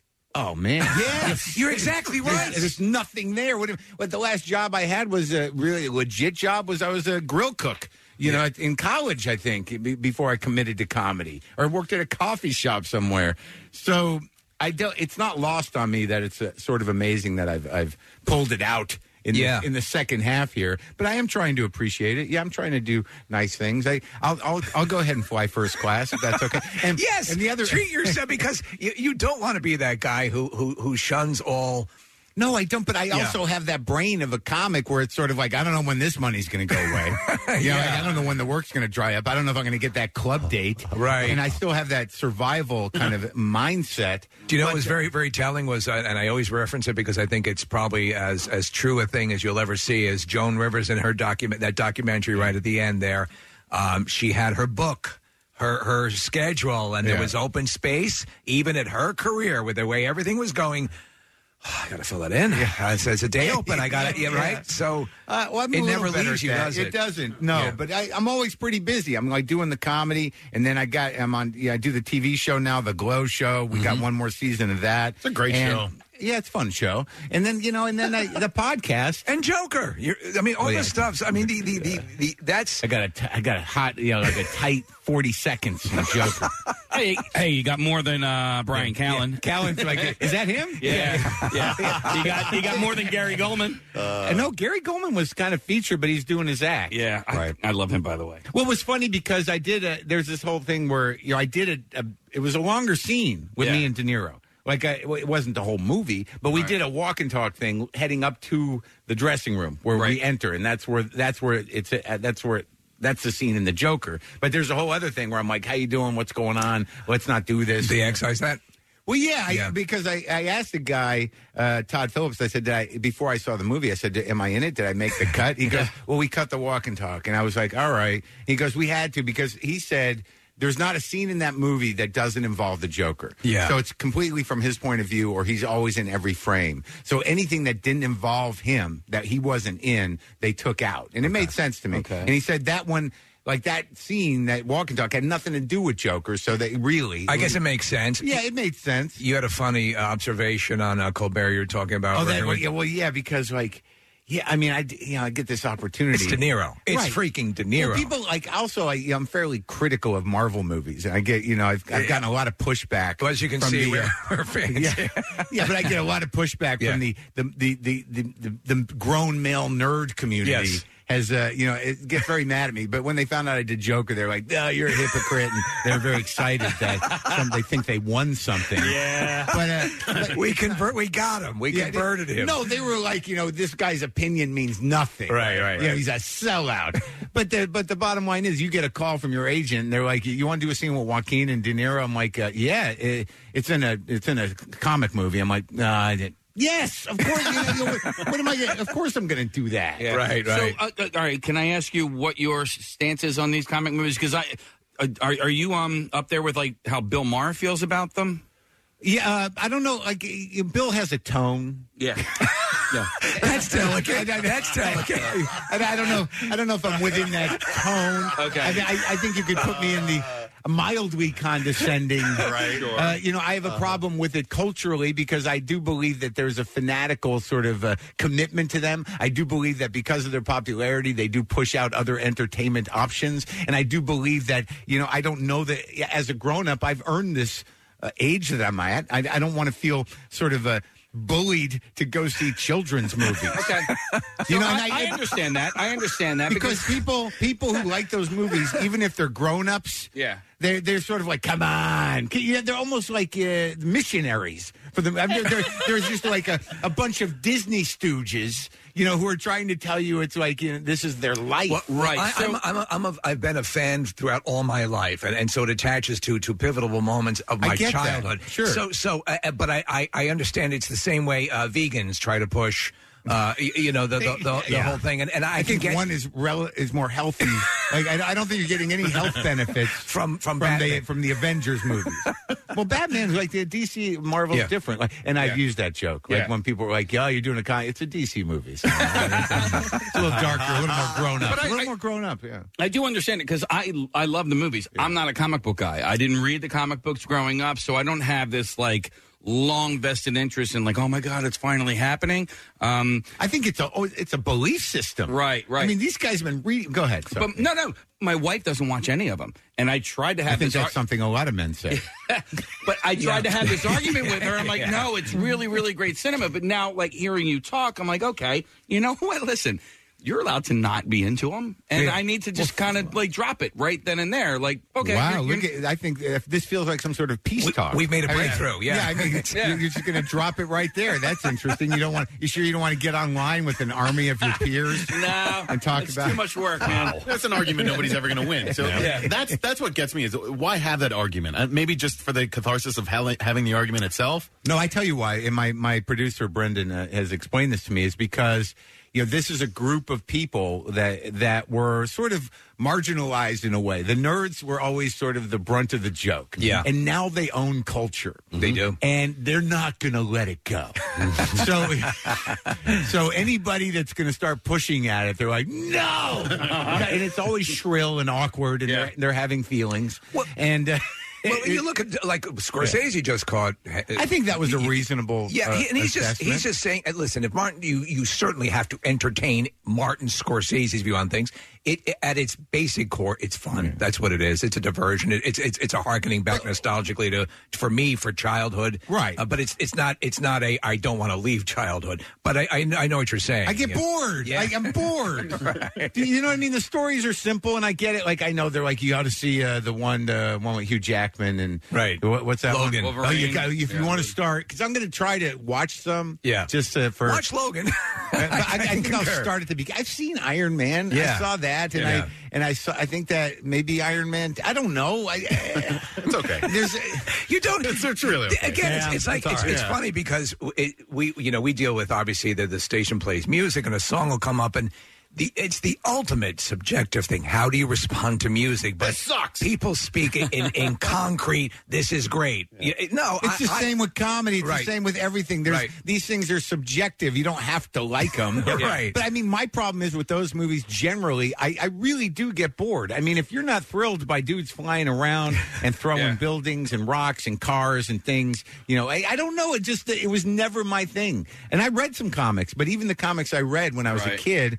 Were not those. I read like Swamp Thing, oh, and then I went. I went into the Gaiman stuff, I, Hellblazer and Sandman. I, I liked good stuff. I liked a lot of the underground world of comics. I like Daniel Klaus. I like that guy. What's his name? Burns, who does the eight hole, the eight ball comics. so what do you Peter like? hor- Bag. Do you like horror movies and stuff? Nope. Or, or you're not into that stuff? No, I Like have no monster movies? patience. No patience for that. I just kill the guy. I, uh, I don't know what that feeling of suspense is. Not one of my Yeah. favorite entertainment feelings. What what in the pop culture realm? What's your what's your go to genre? What what do you most find yourself being drawn to when you go to a movie? If you have, that's a good question. I don't know. I just I've been watching Succession. Oh, Uh, I just started watching that. I love it. I love Everyone the raves about it, Well, yeah. the way they talk to each other is amazing because Yeah. it's not real, but it's like there's such a the emotional weirdness Mm. of the whole thing is great.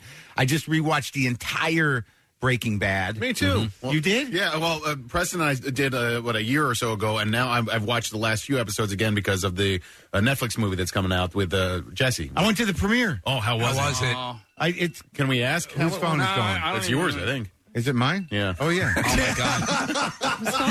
that happened at the end of Hamilton on Tuesday night. hey, time to wake up. Yeah. It's 7:30. Yeah, oh my god. I don't know. That, I don't. I- oh, uh, yeah. I almost didn't wake up because I thought I said it and I didn't say it, but I woke up anyways.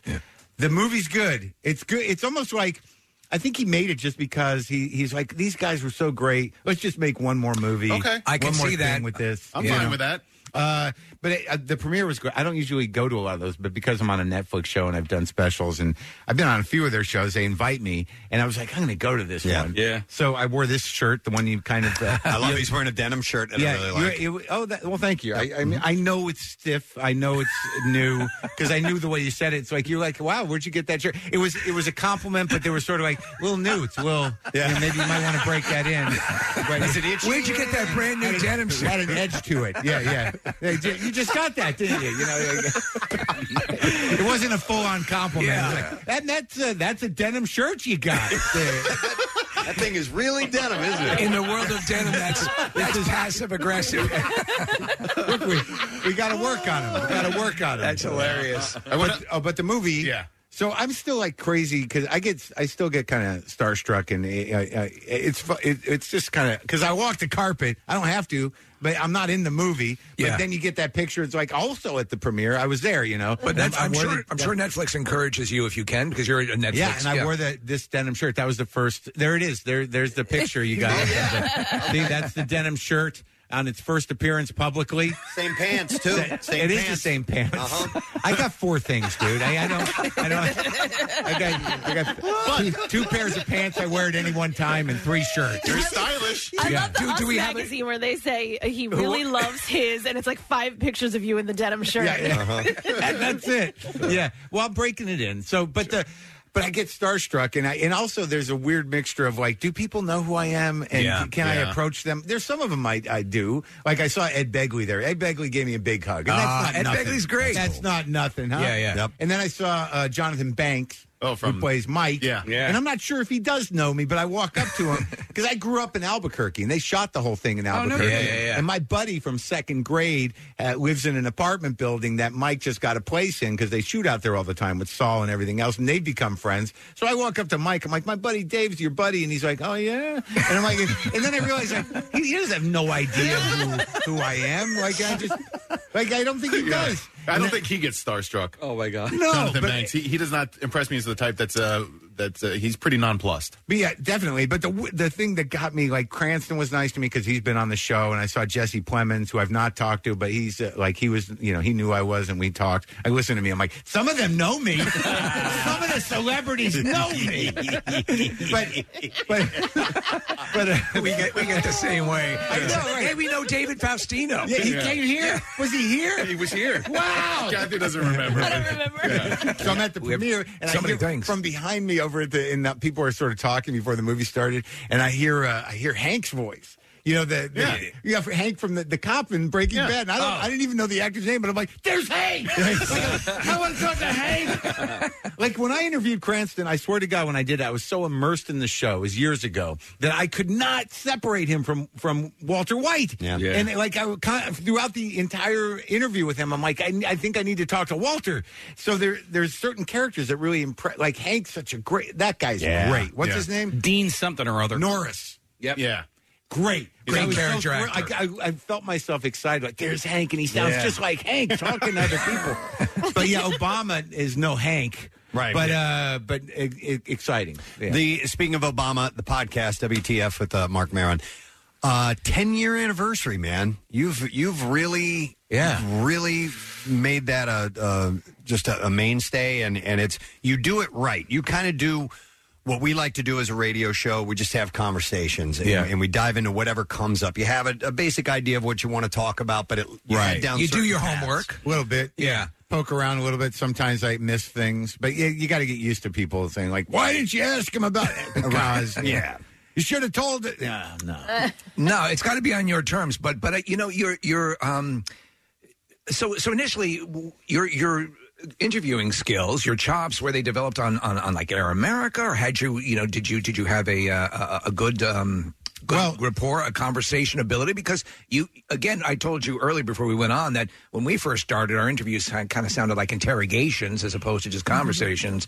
And when when did this switch Mm-hmm. Well, flip for that's a, you? s- I think that's a style Yeah, yeah. initially. You know, you want to get these moments. It was like the uh, audio equivalent of clickbait. Yeah, right. yeah. You know, No, you kinda, you're exactly right. You kind of want to like you know, let's get them on this one. Like I never, I, I don't, I, I don't do ra- morning radio as much as I used to because I don't know what I'm walking into. I know you guys, Right, right, But even phoners. You want to be on a phone with a bunch of monsters who are just looking to tear you down. Yeah. And you've got no way to defend yourself because you're on a phone. Yeah, yeah. So, but but my style really was uh, more about uh, you know inviting people I knew over to talk about my problems. Yeah. Uh, so having celebrities over to talk about my problems and maybe find some midway. It's a you know? disar- it's a disarming entree into into a good Yeah, but conversation. I was in trouble. I was Yeah. bitter. I was cynical. I had people I had to apologize to. But yeah, so it sort of evolved like that from like a twelve step almost. Yeah, Like- almost, yeah. almost like I need to make an amends or like yeah, or like do you like me or like I don't I'm not comfortable with you.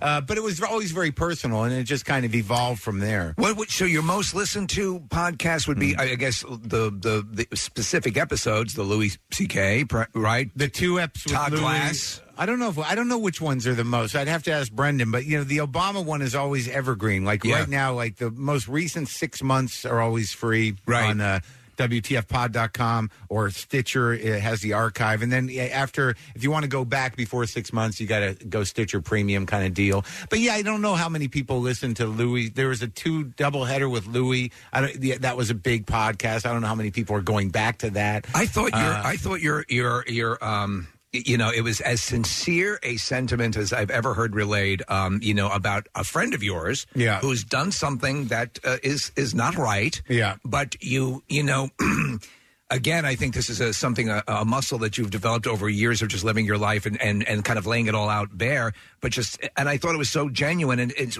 all of us have people in our lives like that's them and I Yeah. take them Yeah. for what I, I take them for what they are and I, I you know I know them on other levels that you don't and this Yeah. Mm-hmm. is how it is. Yep. Yeah. Well, I mean, I don't. We don't talk anymore. Yeah. Oh, really? Has, has Yeah. it gone a- asunder because of that? No, I don't know. Asunder. It's just like you know. I don't. I don't know who you know what his life is now. I mean, Okay. after after that stuff went down, you know, I addressed it honestly, and I thought it was. Uh, I thought it was reasonable. It was. It was more than And, uh, reasonable. Yeah. And y- you know, it- he's you know he's got to go through what he's going to go through.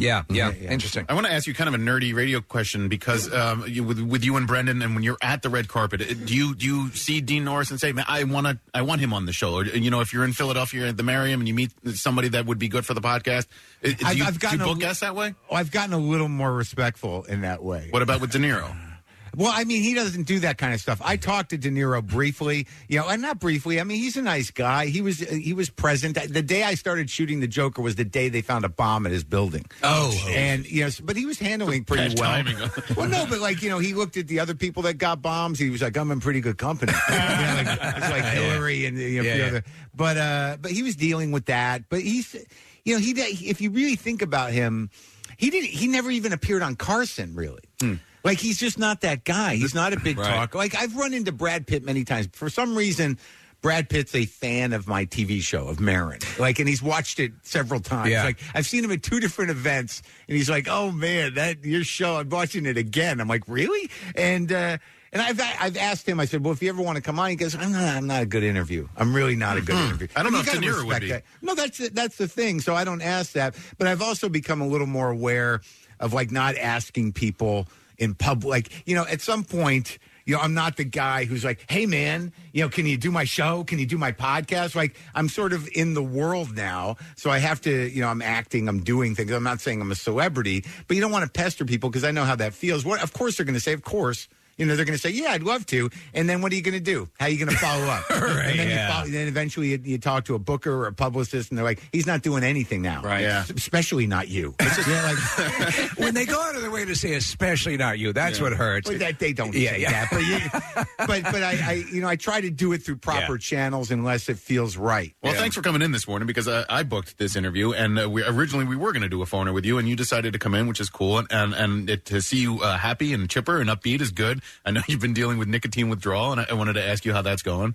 It's all right, man. Yeah, Yeah, I, I think I'm coming through it. I think I'm at like seven weeks, Oh, and I was I wasn't even smoking, man. I was doing those lozenges. Uh, so the, that was the deal, huh? I loved them. I loved. I did haven't did you smoked ever in flirt with years. the uh, the vaping thing? No, No, I, I knew right away that there had to be something wrong with something's going to be an issue. Well, yeah. what, what's in it? How how are they making that? Who's in charge? That's the question, You know, isn't I, it? I want to know if it's a it's a, uh, a kind of a well known you know historical cigarette company making me sick. I you know these vapes. It's like where's the goo coming from? What are you putting in there?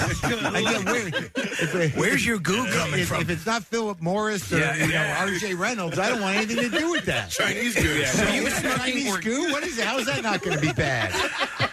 well, why'd you why'd you start trying these lozenges? Who turned you on to that, or where'd you get the idea to do that?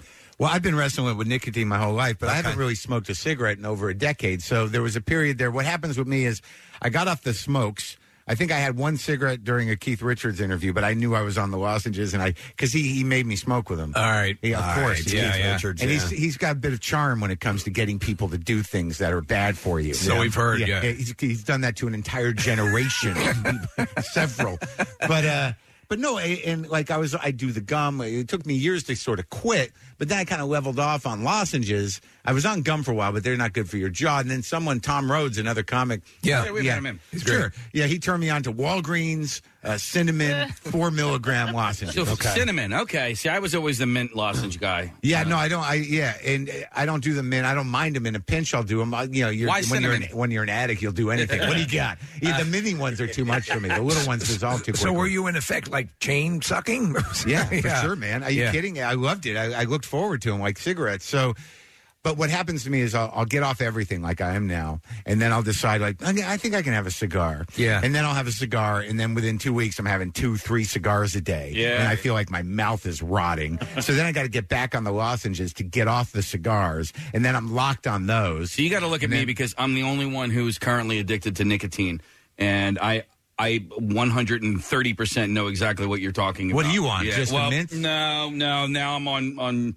Oh, you're dipping. Yeah, the thing is, like with that, I've done that. But I was a, s- I was, but I'm not smoking. But I'm not. I, I get it. But I, well, my lungs are okay, Mark. I, I get it. I get it. I mean, I, do- I there was a period there was I was in I was getting imported snus from like Norway or Oh, my God. Sweden. Like someone got me involved with snus. Yeah. Oh, which yeah. was uh, I think Swedish, right? Yeah. Originally, but there's a whole catalog of there's a hundred different snuses from Sweden, and they say like it doesn't cause cancer, which you is can swallow ridiculous. it, you're not spitting. But I was ordering this stuff that was so strong, Yeah. like it was like heroin. Like you know, it's just a packet of snus, and I'd put it in, and I'd be like, oh man, Yeah. I gotta sit down.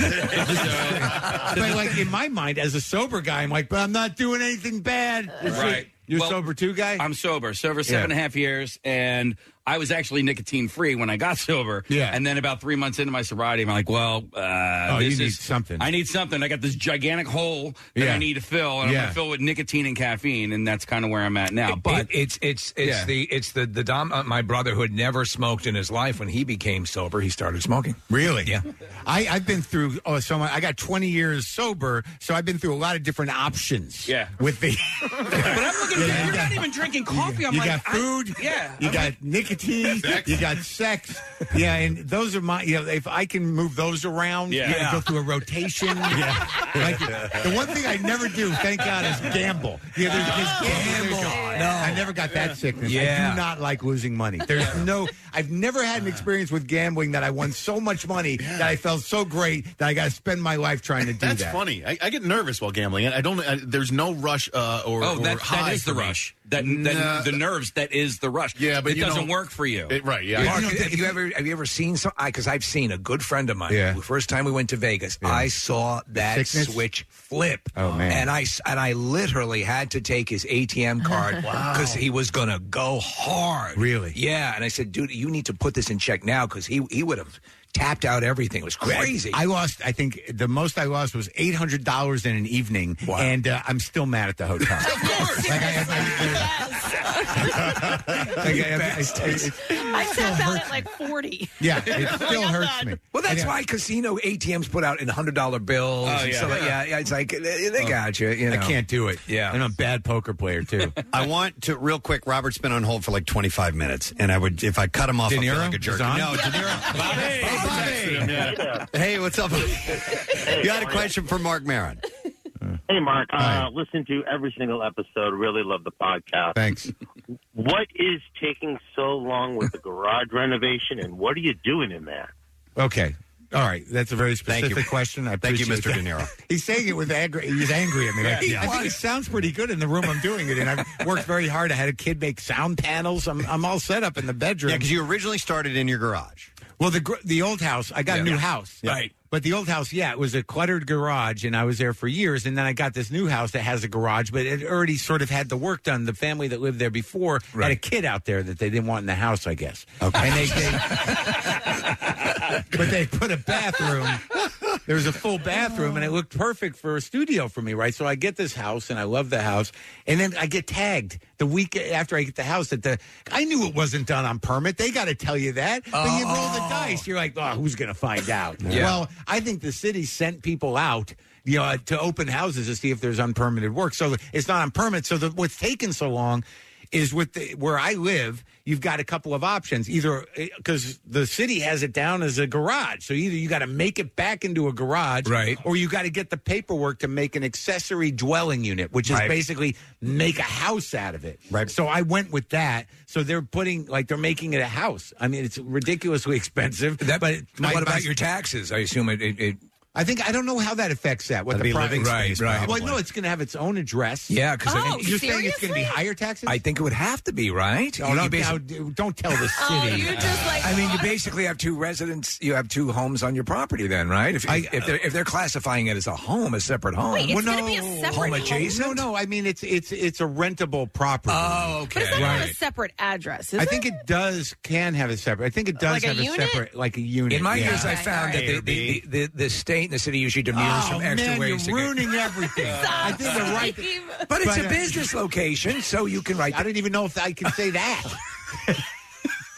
Unfortunately, we're in Philadelphia. Right, no one. You wanna add a second show tonight? I'm assuming the guy that tagged my house is not following me around. don't say anymore. But, but but that's the thing is like I'm gonna have a studio that's gonna have a kitchen in it. You can cook in there. We Yeah. can make a uh, That Robert guy on the phone, he's he's not a fan of the show. He's actually calling. He's a, he's a city Oh, employee. and he's that's the guy. Yeah. Wait, but that's crap. They nabbed you after you bought the house. Yeah, and I, you know, usually you get ratted out with that stuff. Usually Yep. you got a neighbor who sees you building, Yeah. but this thing had been built years ago. It, I really can't. I can't figure it out. I think your open house idea that p- word got out as people were checking out the property, and that was That's- probably it. Yeah, that, I- that- I think that makes so. the most sense. But I'll tell you, the thing is going to be beautiful. Yeah. I mean, it's going to be nice, and I'll go out there. I'm, going to have a hard time deciding whether I should you know, live in that house and just rent the main house or do the podcast. You have options.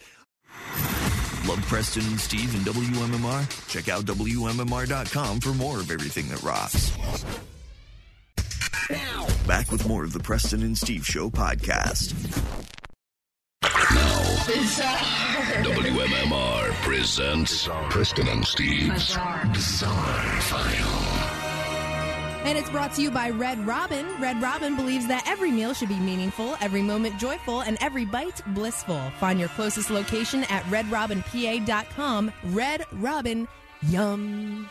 Uh, let's see. Where do we go? How about this one? Uh, if you have kids old enough to use your phone, you should password protect basically everything. Seven year old boy in China managed to drain his grandfather's retirement savings Oh.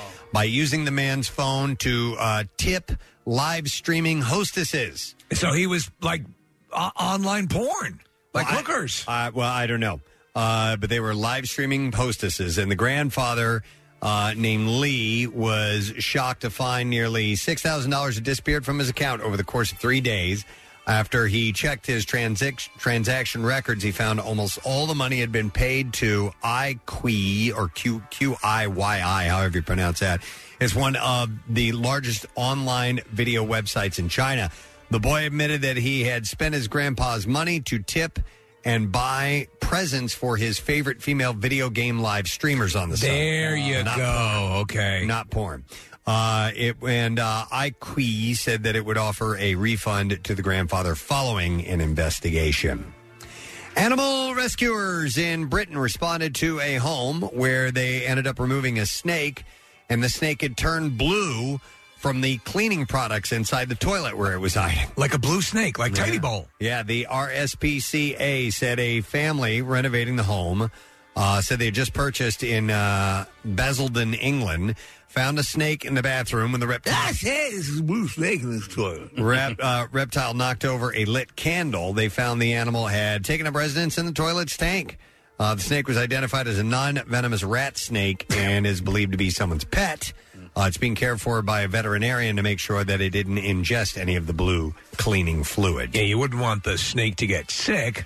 Uh, this is terrible. A 56 year old female hiker was killed by falling rock and ice at Yosemite National Mm. Park in California. Yeah. Oh, So we were just talking about Yosemite. Uh, and they said that uh, Zhan Wang was hiking on Yosemite's Mist Trail when she was hit by rock and ice. Now, while the trail is popular, it's closed at this time of year because of icy and hazardous conditions. It, they always Hmm. post that stuff, uh, but I, I know people. They'll just do what they want to do. It's Yeah. not like there's a guard sitting there. In fact, the Park Service said that uh, the trail closure is clearly marked, and there is a gate on the trail reminding visitors of the closure. She ignored the signs, went around the gate, and the incident happened on the trail. So they close those for a reason, gang. You have things like that happen all the time where people will go on a trail or, or take a, an off road vehicle onto a trail and then get trapped in snow or an avalanche. They don't realize it. Everything's being managed. You got to be careful. Yep. Uh, this is disturbing. 800 year old crusader from a crypt in a Dublin church has been decapitated by vandals. Uh, Archdeacon David Pierpoint said that the crusader's head had been severed from his body and, This sucks. and taken away. You lived for 800 years. No, he wasn't alive. Oh, it was uh, it was a corpse. Oh. Yeah, and to go like and that- to go I mean, like that. come on. You're 800 years old. You like lived through plague after plague. Everything. Oh. Older than our own country here. The discovery was made as a tour guide was preparing to open the church for visitors on Monday afternoon. Uh, the archdeacon said he was upset and disappointed that the church had been targeted again by vandals. The crypt of Saint was vandalized in 1996. He said- I'm a crusader. he said initially it was uh, quite disgusting when he saw what had happened, but now it's just sad. Uh, apparently, uh, the crypt has been badly damaged, and several of the mummies, including the 400 year old remains of a nun, had been desecrated in the incident. The crusader's body was turned over and his head was removed. The crypt of St. Meekins was previously vandalized in 1996 when a group of teenagers broke in and took a number of mummified bodies from the coffins. They dragged them onto the grounds and seemed to be playing football with their heads. That's just wrong. Uh, he had it thankfully. It's at- called soccer over there. At, No, it's called football over there. Oh, is It's it? called soccer here? Uh, you're right. That's just wrong. I mean, the, it's called soccer. Anyhow, they're trying to find out who did it. Uh, Steve, I, I thought this would be interesting specifically uh, for you because you had a, uh, a Great Dane when you were younger. Yes. Veterinarians in Arizona performed a C section on a Great Dane to help her deliver 19 puppies. What? Wild. The Kingman Animal Hospital said that it took 11 staff members to perform the procedure on Saturday after the dog, and I think your dog's name was Clem, right? Clem, This- Clementine Mount Valerie Rock. This one is Cleo. Cleo uh, was brought in with a different uh, with it with a difficult labor. Uh, they said the puppies are all healthy and Cleo's doing great after her C-section. The Great Danes typically have leader uh, leaders litters of about eight puppies, will control the world. uh, but this had more than twice the number of the average. One of the greatest dogs you could ever have. They're Yeah. they're huge, but they are s- their disposition is so sweet, and they're great with kids. Yeah, I actually have, um, you know, in my mind uh, a list of types of dogs I need to own before I die, and Right. Great Great Dane is definitely one of them. And they need to like Great Danes, especially. They have to have a proper name. Yes, You I know think what I so. mean? Yeah, they're because they're bigger than most humans. Right. Mm-hmm. All right, uh, we'll do one more story and then wrap it up. Uh, Gwendolyn Agard's story. Uh, she had initially refused to talk about it on camera, but now she's doing it. She didn't see the big deal, but everyone else did. She's a 79 year old woman, fended off a burglar as he tried to get inside her home. Uh, she had called 911 and she shot at the 20 year old suspect twice with her 38 and 45. Wow. Uh, she was able to fend him off until deputies arrived to arrest him. And what's funny is what she said to him. Uh, she uh, decided to tell her story and she started with what she said. The first thing she told the man who dared to break into her home was, and I quote, I said, Mother effer, if you come any further, you're a dead son of a bitch. I love that. I know. Uh, she said she had heard a She's noise. Joan Wick. And uh, she Joan Wick. Uh, she started her work and uh, knew uh, she had heard a noise. She knew that the sound wasn't normal. Not taking any chances, she armed herself with a 38, and that's when she heard a louder noise. And then something hit her door. She recounted. Uh, the man was hitting the back door of her porch with a rubber mallet that he retrieved from a neighbor's barn. Uh, the glass shattered. He came inside and he was naked. Oh. Uh, she said he didn't have no pants on. He was naked. Not no pants, no how. She tried to warn the man that she was armed and even fired a warning shot, but she says the man uh, went on upstairs and started ransacking her home. And since the 38 wasn't working, she went over and grabbed her 45. That's grandma for She's looking at her going, all right, I got to get something bigger. Give me a racket. Uh, she called 911. She started giving the 911 and giving them a play by play as she waited for the deputies to get there. She was actually scared when she was talking to them. Uh, but when the man tried to come downstairs, uh, she, she fired again. Hi, Grandma. Agard fired again, to which the man asked in surprise, Hi, Bitch, Grandma. hang on. Yeah. He said in surprise, Bitch, are you trying to kill me? I love the language flying back and forth. And her her reply to him was, "Oh, you finally got the message." That's a tough woman. I, love, her. Yeah.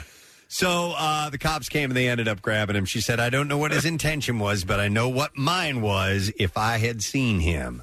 So she was going to take him out. Pretty funny. And there you go. That's what I have in the bizarre file for you. 93.3 WMMR presents Preston and Steve's Totally Office Calendar 2020, shot on location at the Met, Philadelphia. 12 magnificent months featuring the most gorgeous girls and our loveliest listeners. On sale now for just 15 bucks in the MMR Rock Shop at WMMR.com. Order by this Friday to have it in time for the holidays or get your hands on a free copy at an upcoming calendar raid while meeting the girls and members of the show. Details at WMMR.com. 93.3 WMMR. Everything that rocks. The trash business is a gold mine. 93.3 WMMR with Preston and Steve's Hollywood Trash. It's brought to you by New Jersey Transit Police Department, reminding you that we all need to work together to keep our transit system safe. Report suspicious activity to 1 TIPS NJT or text your report to NJTPD. What's going on this morning, Steve? Well, red carpet events canceled for the premiere of Liam Neeson's new movie Cold Pursuit after a controversial interview in which he volunteered information about his concerning race and revenge. Neeson says that in light of the dust up, he's glad he didn't talk about when he sold drugs to preschoolers. Oh, my God. Kendall Jenner telling Allure magazine that one of her worst days was when people noticed she had some acne during the 2018 Golden Globes. That said, Kendall did have to admit that even her acne has perfect skin and a tan. oh my god. And finally, Ozzy Osbourne, 70, was admitted to a hospital on Monday with a serious case of the flu. Ozzy had initially thought his stomach was upset from eating too much of his favorite snack, Tide Pods. Next Hollywood Trash. Our next guests are here to promote a film called uh, Brittany Runs a Marathon. It's about a woman who, who gets her life together. So I think it's only obvious that we play a song about a dinosaur. uh, to to begin the interview. The Walk the Dinosaur is what we're going to play. Uh, I'll explain in a moment, but we want to welcome the writer and producer and stars of the film. Here we have Paul Downs, and please, I'm going to butcher your last. No, name. but try it. All right, so I would say uh, Calazzo. Yeah, all right, Calazo. Calazo. And Jillian Bell. Oh, you butchered my name. The easy one he doing? screws up. So we had a lengthy conversation about this song, Walk the Dinosaur. Yeah. And I guess, Paul, you've never heard this song in your life? No, I mean, I probably blocked it out. but I- How do you block it out? I'm sure it was associated with tons of childhood trauma. That's it. In therapy, this comes up, I'm sure. Don was. One of the first questions they asked us, they're like, you ever heard of that song, Walk the Dinosaur? yeah, sure. But these We are my started- kind of guests that do that. Oh, my God, I can't believe you know that song. But Jillian, you had brought it up. I love that song and Theodore, excuse me, Theodore Rex. And Paul had never heard of Theodore Rex or the song. I was watching the trailer to Theodore Rex just outside, and Whoopi Goldberg gets paired with a dinosaur, and that is a movie I'm gonna. There's a lot of physical comedy, a lot of tail comedy. Sure, getting in the way, knocking Yeah. things Oh, over. oh no, he knocked over a vase again. In one scene, he steals cookies and he can't eat them because he's a fake dinosaur, so he just throws them over his shoulder. He, right, he doesn't have the arm length to hit his Yeah. mouth. Yeah, Yeah. yeah. Well, it's all it's all rooted in science. Yeah. But the uh, but Jillian, I have to tell you, as you came in, I'm a massive fan of yours. Oh, I, I thank just think you're a you. nuclear talent. Your improvisational stuff is great, and everything. You're one of these people, and we all talk about people when we see they're in the cast. I'm like, I'm on board. But your you, your improvisational abilities, you you started doing improv at like eight, Yes, eight years Oh. old. and you were actually in classes at at eight. I was. My parents, I think, wanted to get rid of me for a good solid hour. But I think that that is a an incredible th- training ground for. You know, I, I- I did stand up a little while and did some improvisational stuff, and and and being able to just think on your feet, or also just to respond and comedically act. It, it's it's uh, has to be, have been a blessing in your life to have It's that. very helpful. Yeah. It's a good tool, especially for comedies nowadays, because everybody, usually most comedies, they want us to improvise. Um, most most movies I've done, they'll say, "Let's do it as is," and then we'll do eighteen takes of whatever you want, and so you just kind of got to go with it. It's because I've shown your your your 22 Jump Street rapid fire list of insults uh, is just is just great, you know. And I sh- I'll show that to people all the time, and and it's funny because now there's like a a YouTube hole you can fall down. That's all that sort of additional stuff that usually ends up on Blu-ray, you know, where they're they're they're, they're riffing lines Oh, I, improvisation. I would love to watch that. I like watching bloopers when I'm when Yeah. I'm in a blue mood. I love um. It's always sunny bloopers. Those are my, favorite. Oh God, we just, yes, we ju- we were just talking about that, and and there's there's something about that, that that's extraordinary. But we want to talk about the movie, which I think is very um, i- is is kind of cool because um, there are a couple uh, issues that I think are addressed in it. You're you're a woman who's um, y- her life is not really going where she wants it to go, looking for some direction, and and explain the, the genesis of your character. She's sort of stuck, you Yeah. know, um, where we've all been, where it's sort of like, uh, how do I move forward? Right. Um, if your career's not going well, if if you know you haven't found the right person, wh- whatever it may be, and she sort of figures, well, how can I do something for myself? And she starts to uh, to run, and then she sets this huge, almost seemingly impossible goal of running the New York City Marathon. We've known people, a number of people who've done this, and even who have shocked us. Who who will run? Um, we, a friend of ours, a comedian friend of ours, Bert Kreischer. Uh, he you know he's he's a guy who just out of the blue starts doing these running these races and Ironman things. It just I want to try this. I want to it's do this. incredible what you can push your body to do. Right. So so part of the character's transformation is is you know getting into shape. You were not asked to do this, but you you took it upon yourself to do it as well and and drop some weight. Correct. Yeah, I lost 40 pounds for the role. Wow. Uh, on my own. Yeah, like you said, they didn't ask me to do that, but I sort of thought it would connect me to the character better. There were some things in the script that I thought, oh, this is me. You Yeah. know, I, I identify with this woman wholeheartedly. And there were other parts where I just thought, I don't know why she's doing that. I've never gone through that before. Right. And I thought, if I go on this physical journey, it'll help the emotional journey. You know, it's a, it's a funny thing though. As as you start to do stuff like that, and and I think you guys are, are are addressing it as, as well as that. A lot of times, people who you would assume would support you start to like, what what is this about? Well, it's interesting. Yeah. And and the and the film talks about that too, like Yeah. toxic friendships or relationships and and how you can sort of start to see who's in your corner. And they st- you sort of get under, and and it's I guess we've all done it at some point or not. I don't know if it's if if it's born of jealousy or whatever whatever it is, and it's it's a human thing, but it it does. You know, it does start to happen if someone's doing well on a, on a on a weight loss program, or they're doing something with you know exercise or getting their life around it. it- Maybe it makes people feel maybe I'm not doing enough, and so they tend to respond less than supportively. It's interesting when you start to change your life in any matter. Right. And if you see if your friends root you on or if they go against it, some people don't like change like that. And, and Paul, the, the, the, the basis of this story comes from reality, yes? Yeah, I was living. I was in my mid twenties, living with my best friend Brittany, who is not Brittany Forgler, who Jillian plays, but is inspired. Brittany Forgler is inspired by Brittany O'Neill, and she was just the funniest person I'd ever met. She made herself the butt of a joke. She was just always willing to be humiliated and have a good time, and sort of like we all were. But she wasn't going. Her life wasn't headed in the direction she wanted it to be headed, and she had to figure out how she could get on a path that she was proud of. And she's we were living together, and she went for her first run, and I thought this is a movie, and I started outlining it. It's funny because when you find that one foundational thing, like that, you know, that one thing that you do, you can build on that and do other things, and it sort of helps get your life in order. But that, like for example, I'm sure the character Brittany, if if running that thing fell out of her life, everything else would start to fall into disarray. For but her- you just need that one thing. Yeah, for her is about setting goals and pushing yourself and testing yourself to see how far you can go in certain area, and then that comes after that. You start feeling pride and you start feeling hope, and you start allowing yourself to dream, and that takes place in all areas of your life. Everything falls into place. It's a simple thing, but it's it's it's hard to do it. It's hard with anything like this. And there's complications that we don't always talk about in transformation stories. There's Yeah. an emotional journey there and and sometimes you can struggle internally and and I think that's a beautiful part of the film that that most transformation stories don't hit on. That's what they're. They, they, they- by the way, it's getting great critical reviews, and it's it's it's d- doing very well. And, and and they comment on that because a lot of times, no matter how earnest the movie tries to be, they'll Hollywood ties it, and it'll. Oh my God, they just nailed it.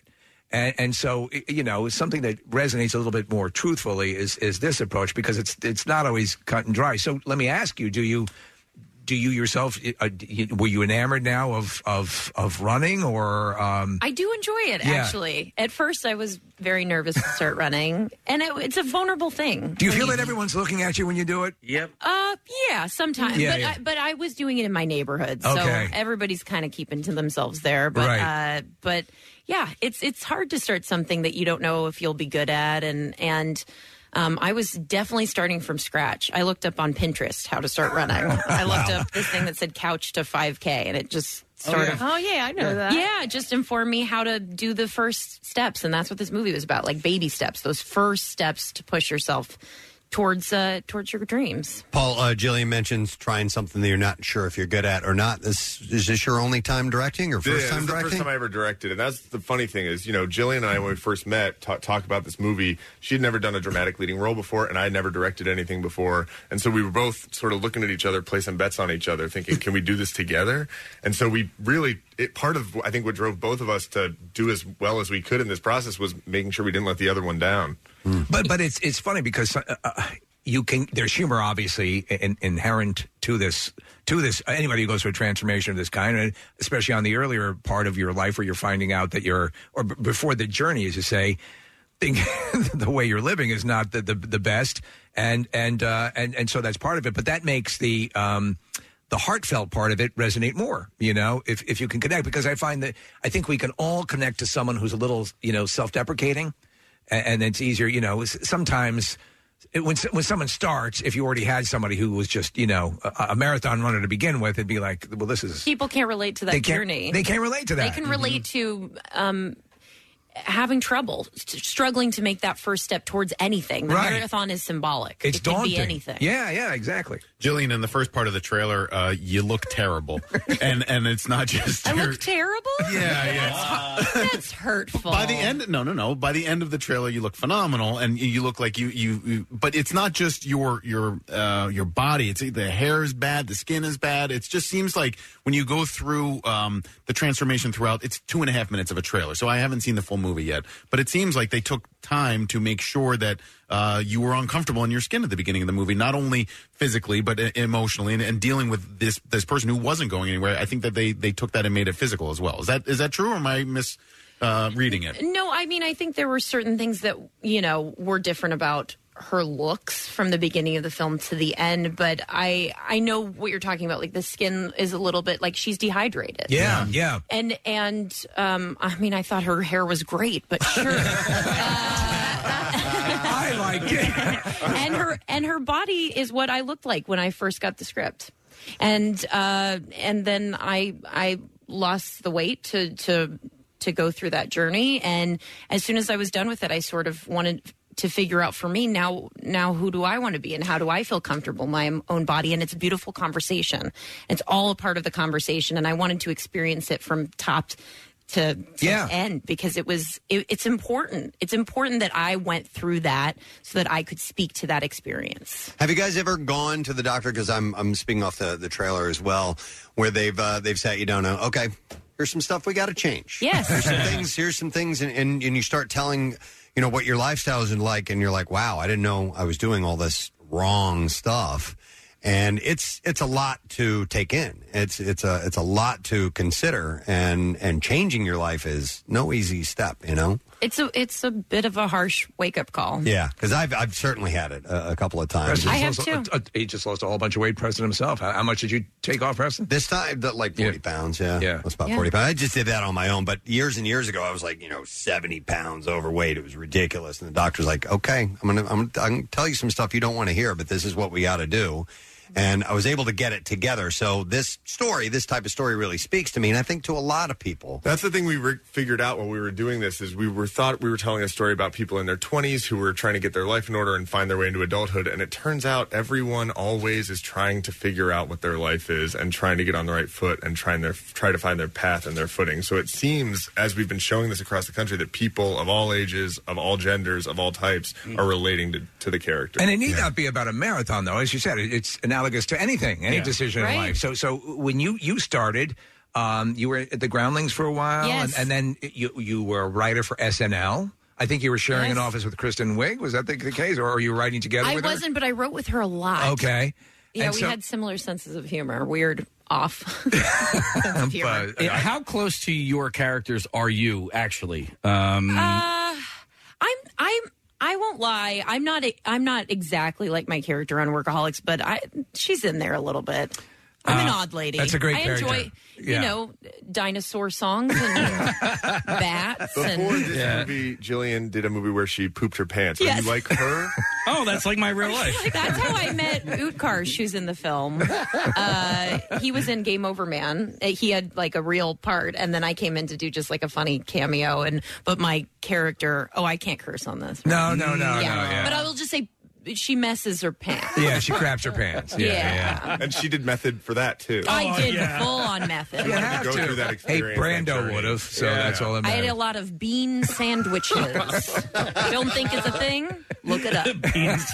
have you done? You've done uh, voiceover stuff for right? For I Anna? have. You I've were on been doing a Gravity lot Falls, of- right? Yes. Yeah, that was a great show. Gravity Falls.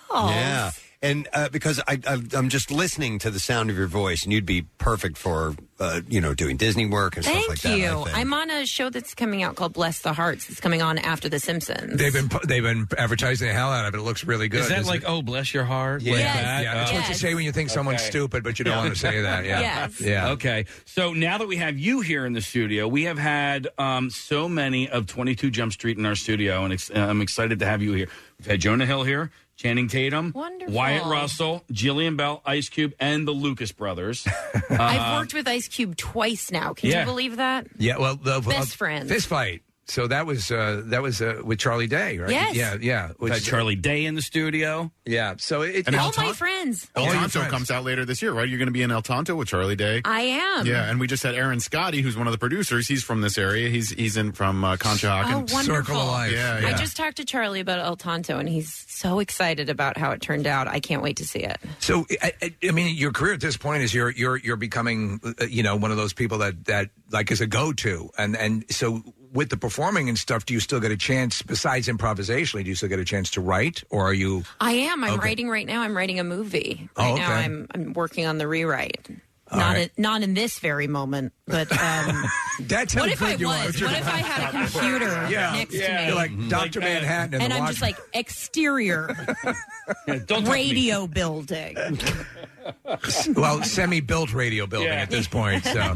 Anytime we ask you a question, just hold up one finger. Yeah, I go. Hang on, I got a joke. That's a great line. Yeah. Uh, but yeah, I'm writing something right now. That's so very is cool. This one, we're both writing. We're both writing. So now that you get you get your first movie out of the gate, gets Yeah. this kind of attention. uh, You know, we, we always think that there's just an onslaught of of uh, stuff coming your way. Does that happen, or is it? Or you're still in the word getting out stage? And It's sort of both. We were talking about that on the way in, you know, reading scripts and trying to figure out what's next, but I'm working on my own script that's very different than than this one, so hopefully I'll be done with that one soon too.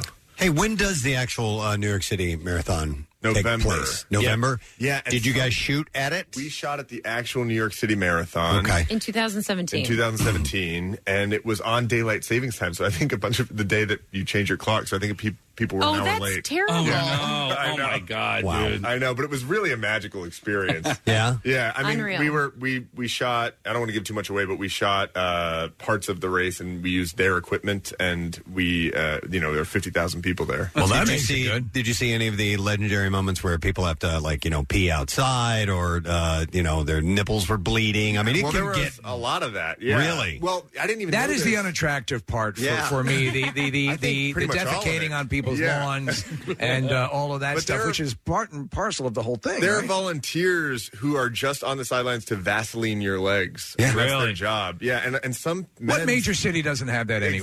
Exactly. Yeah, all year.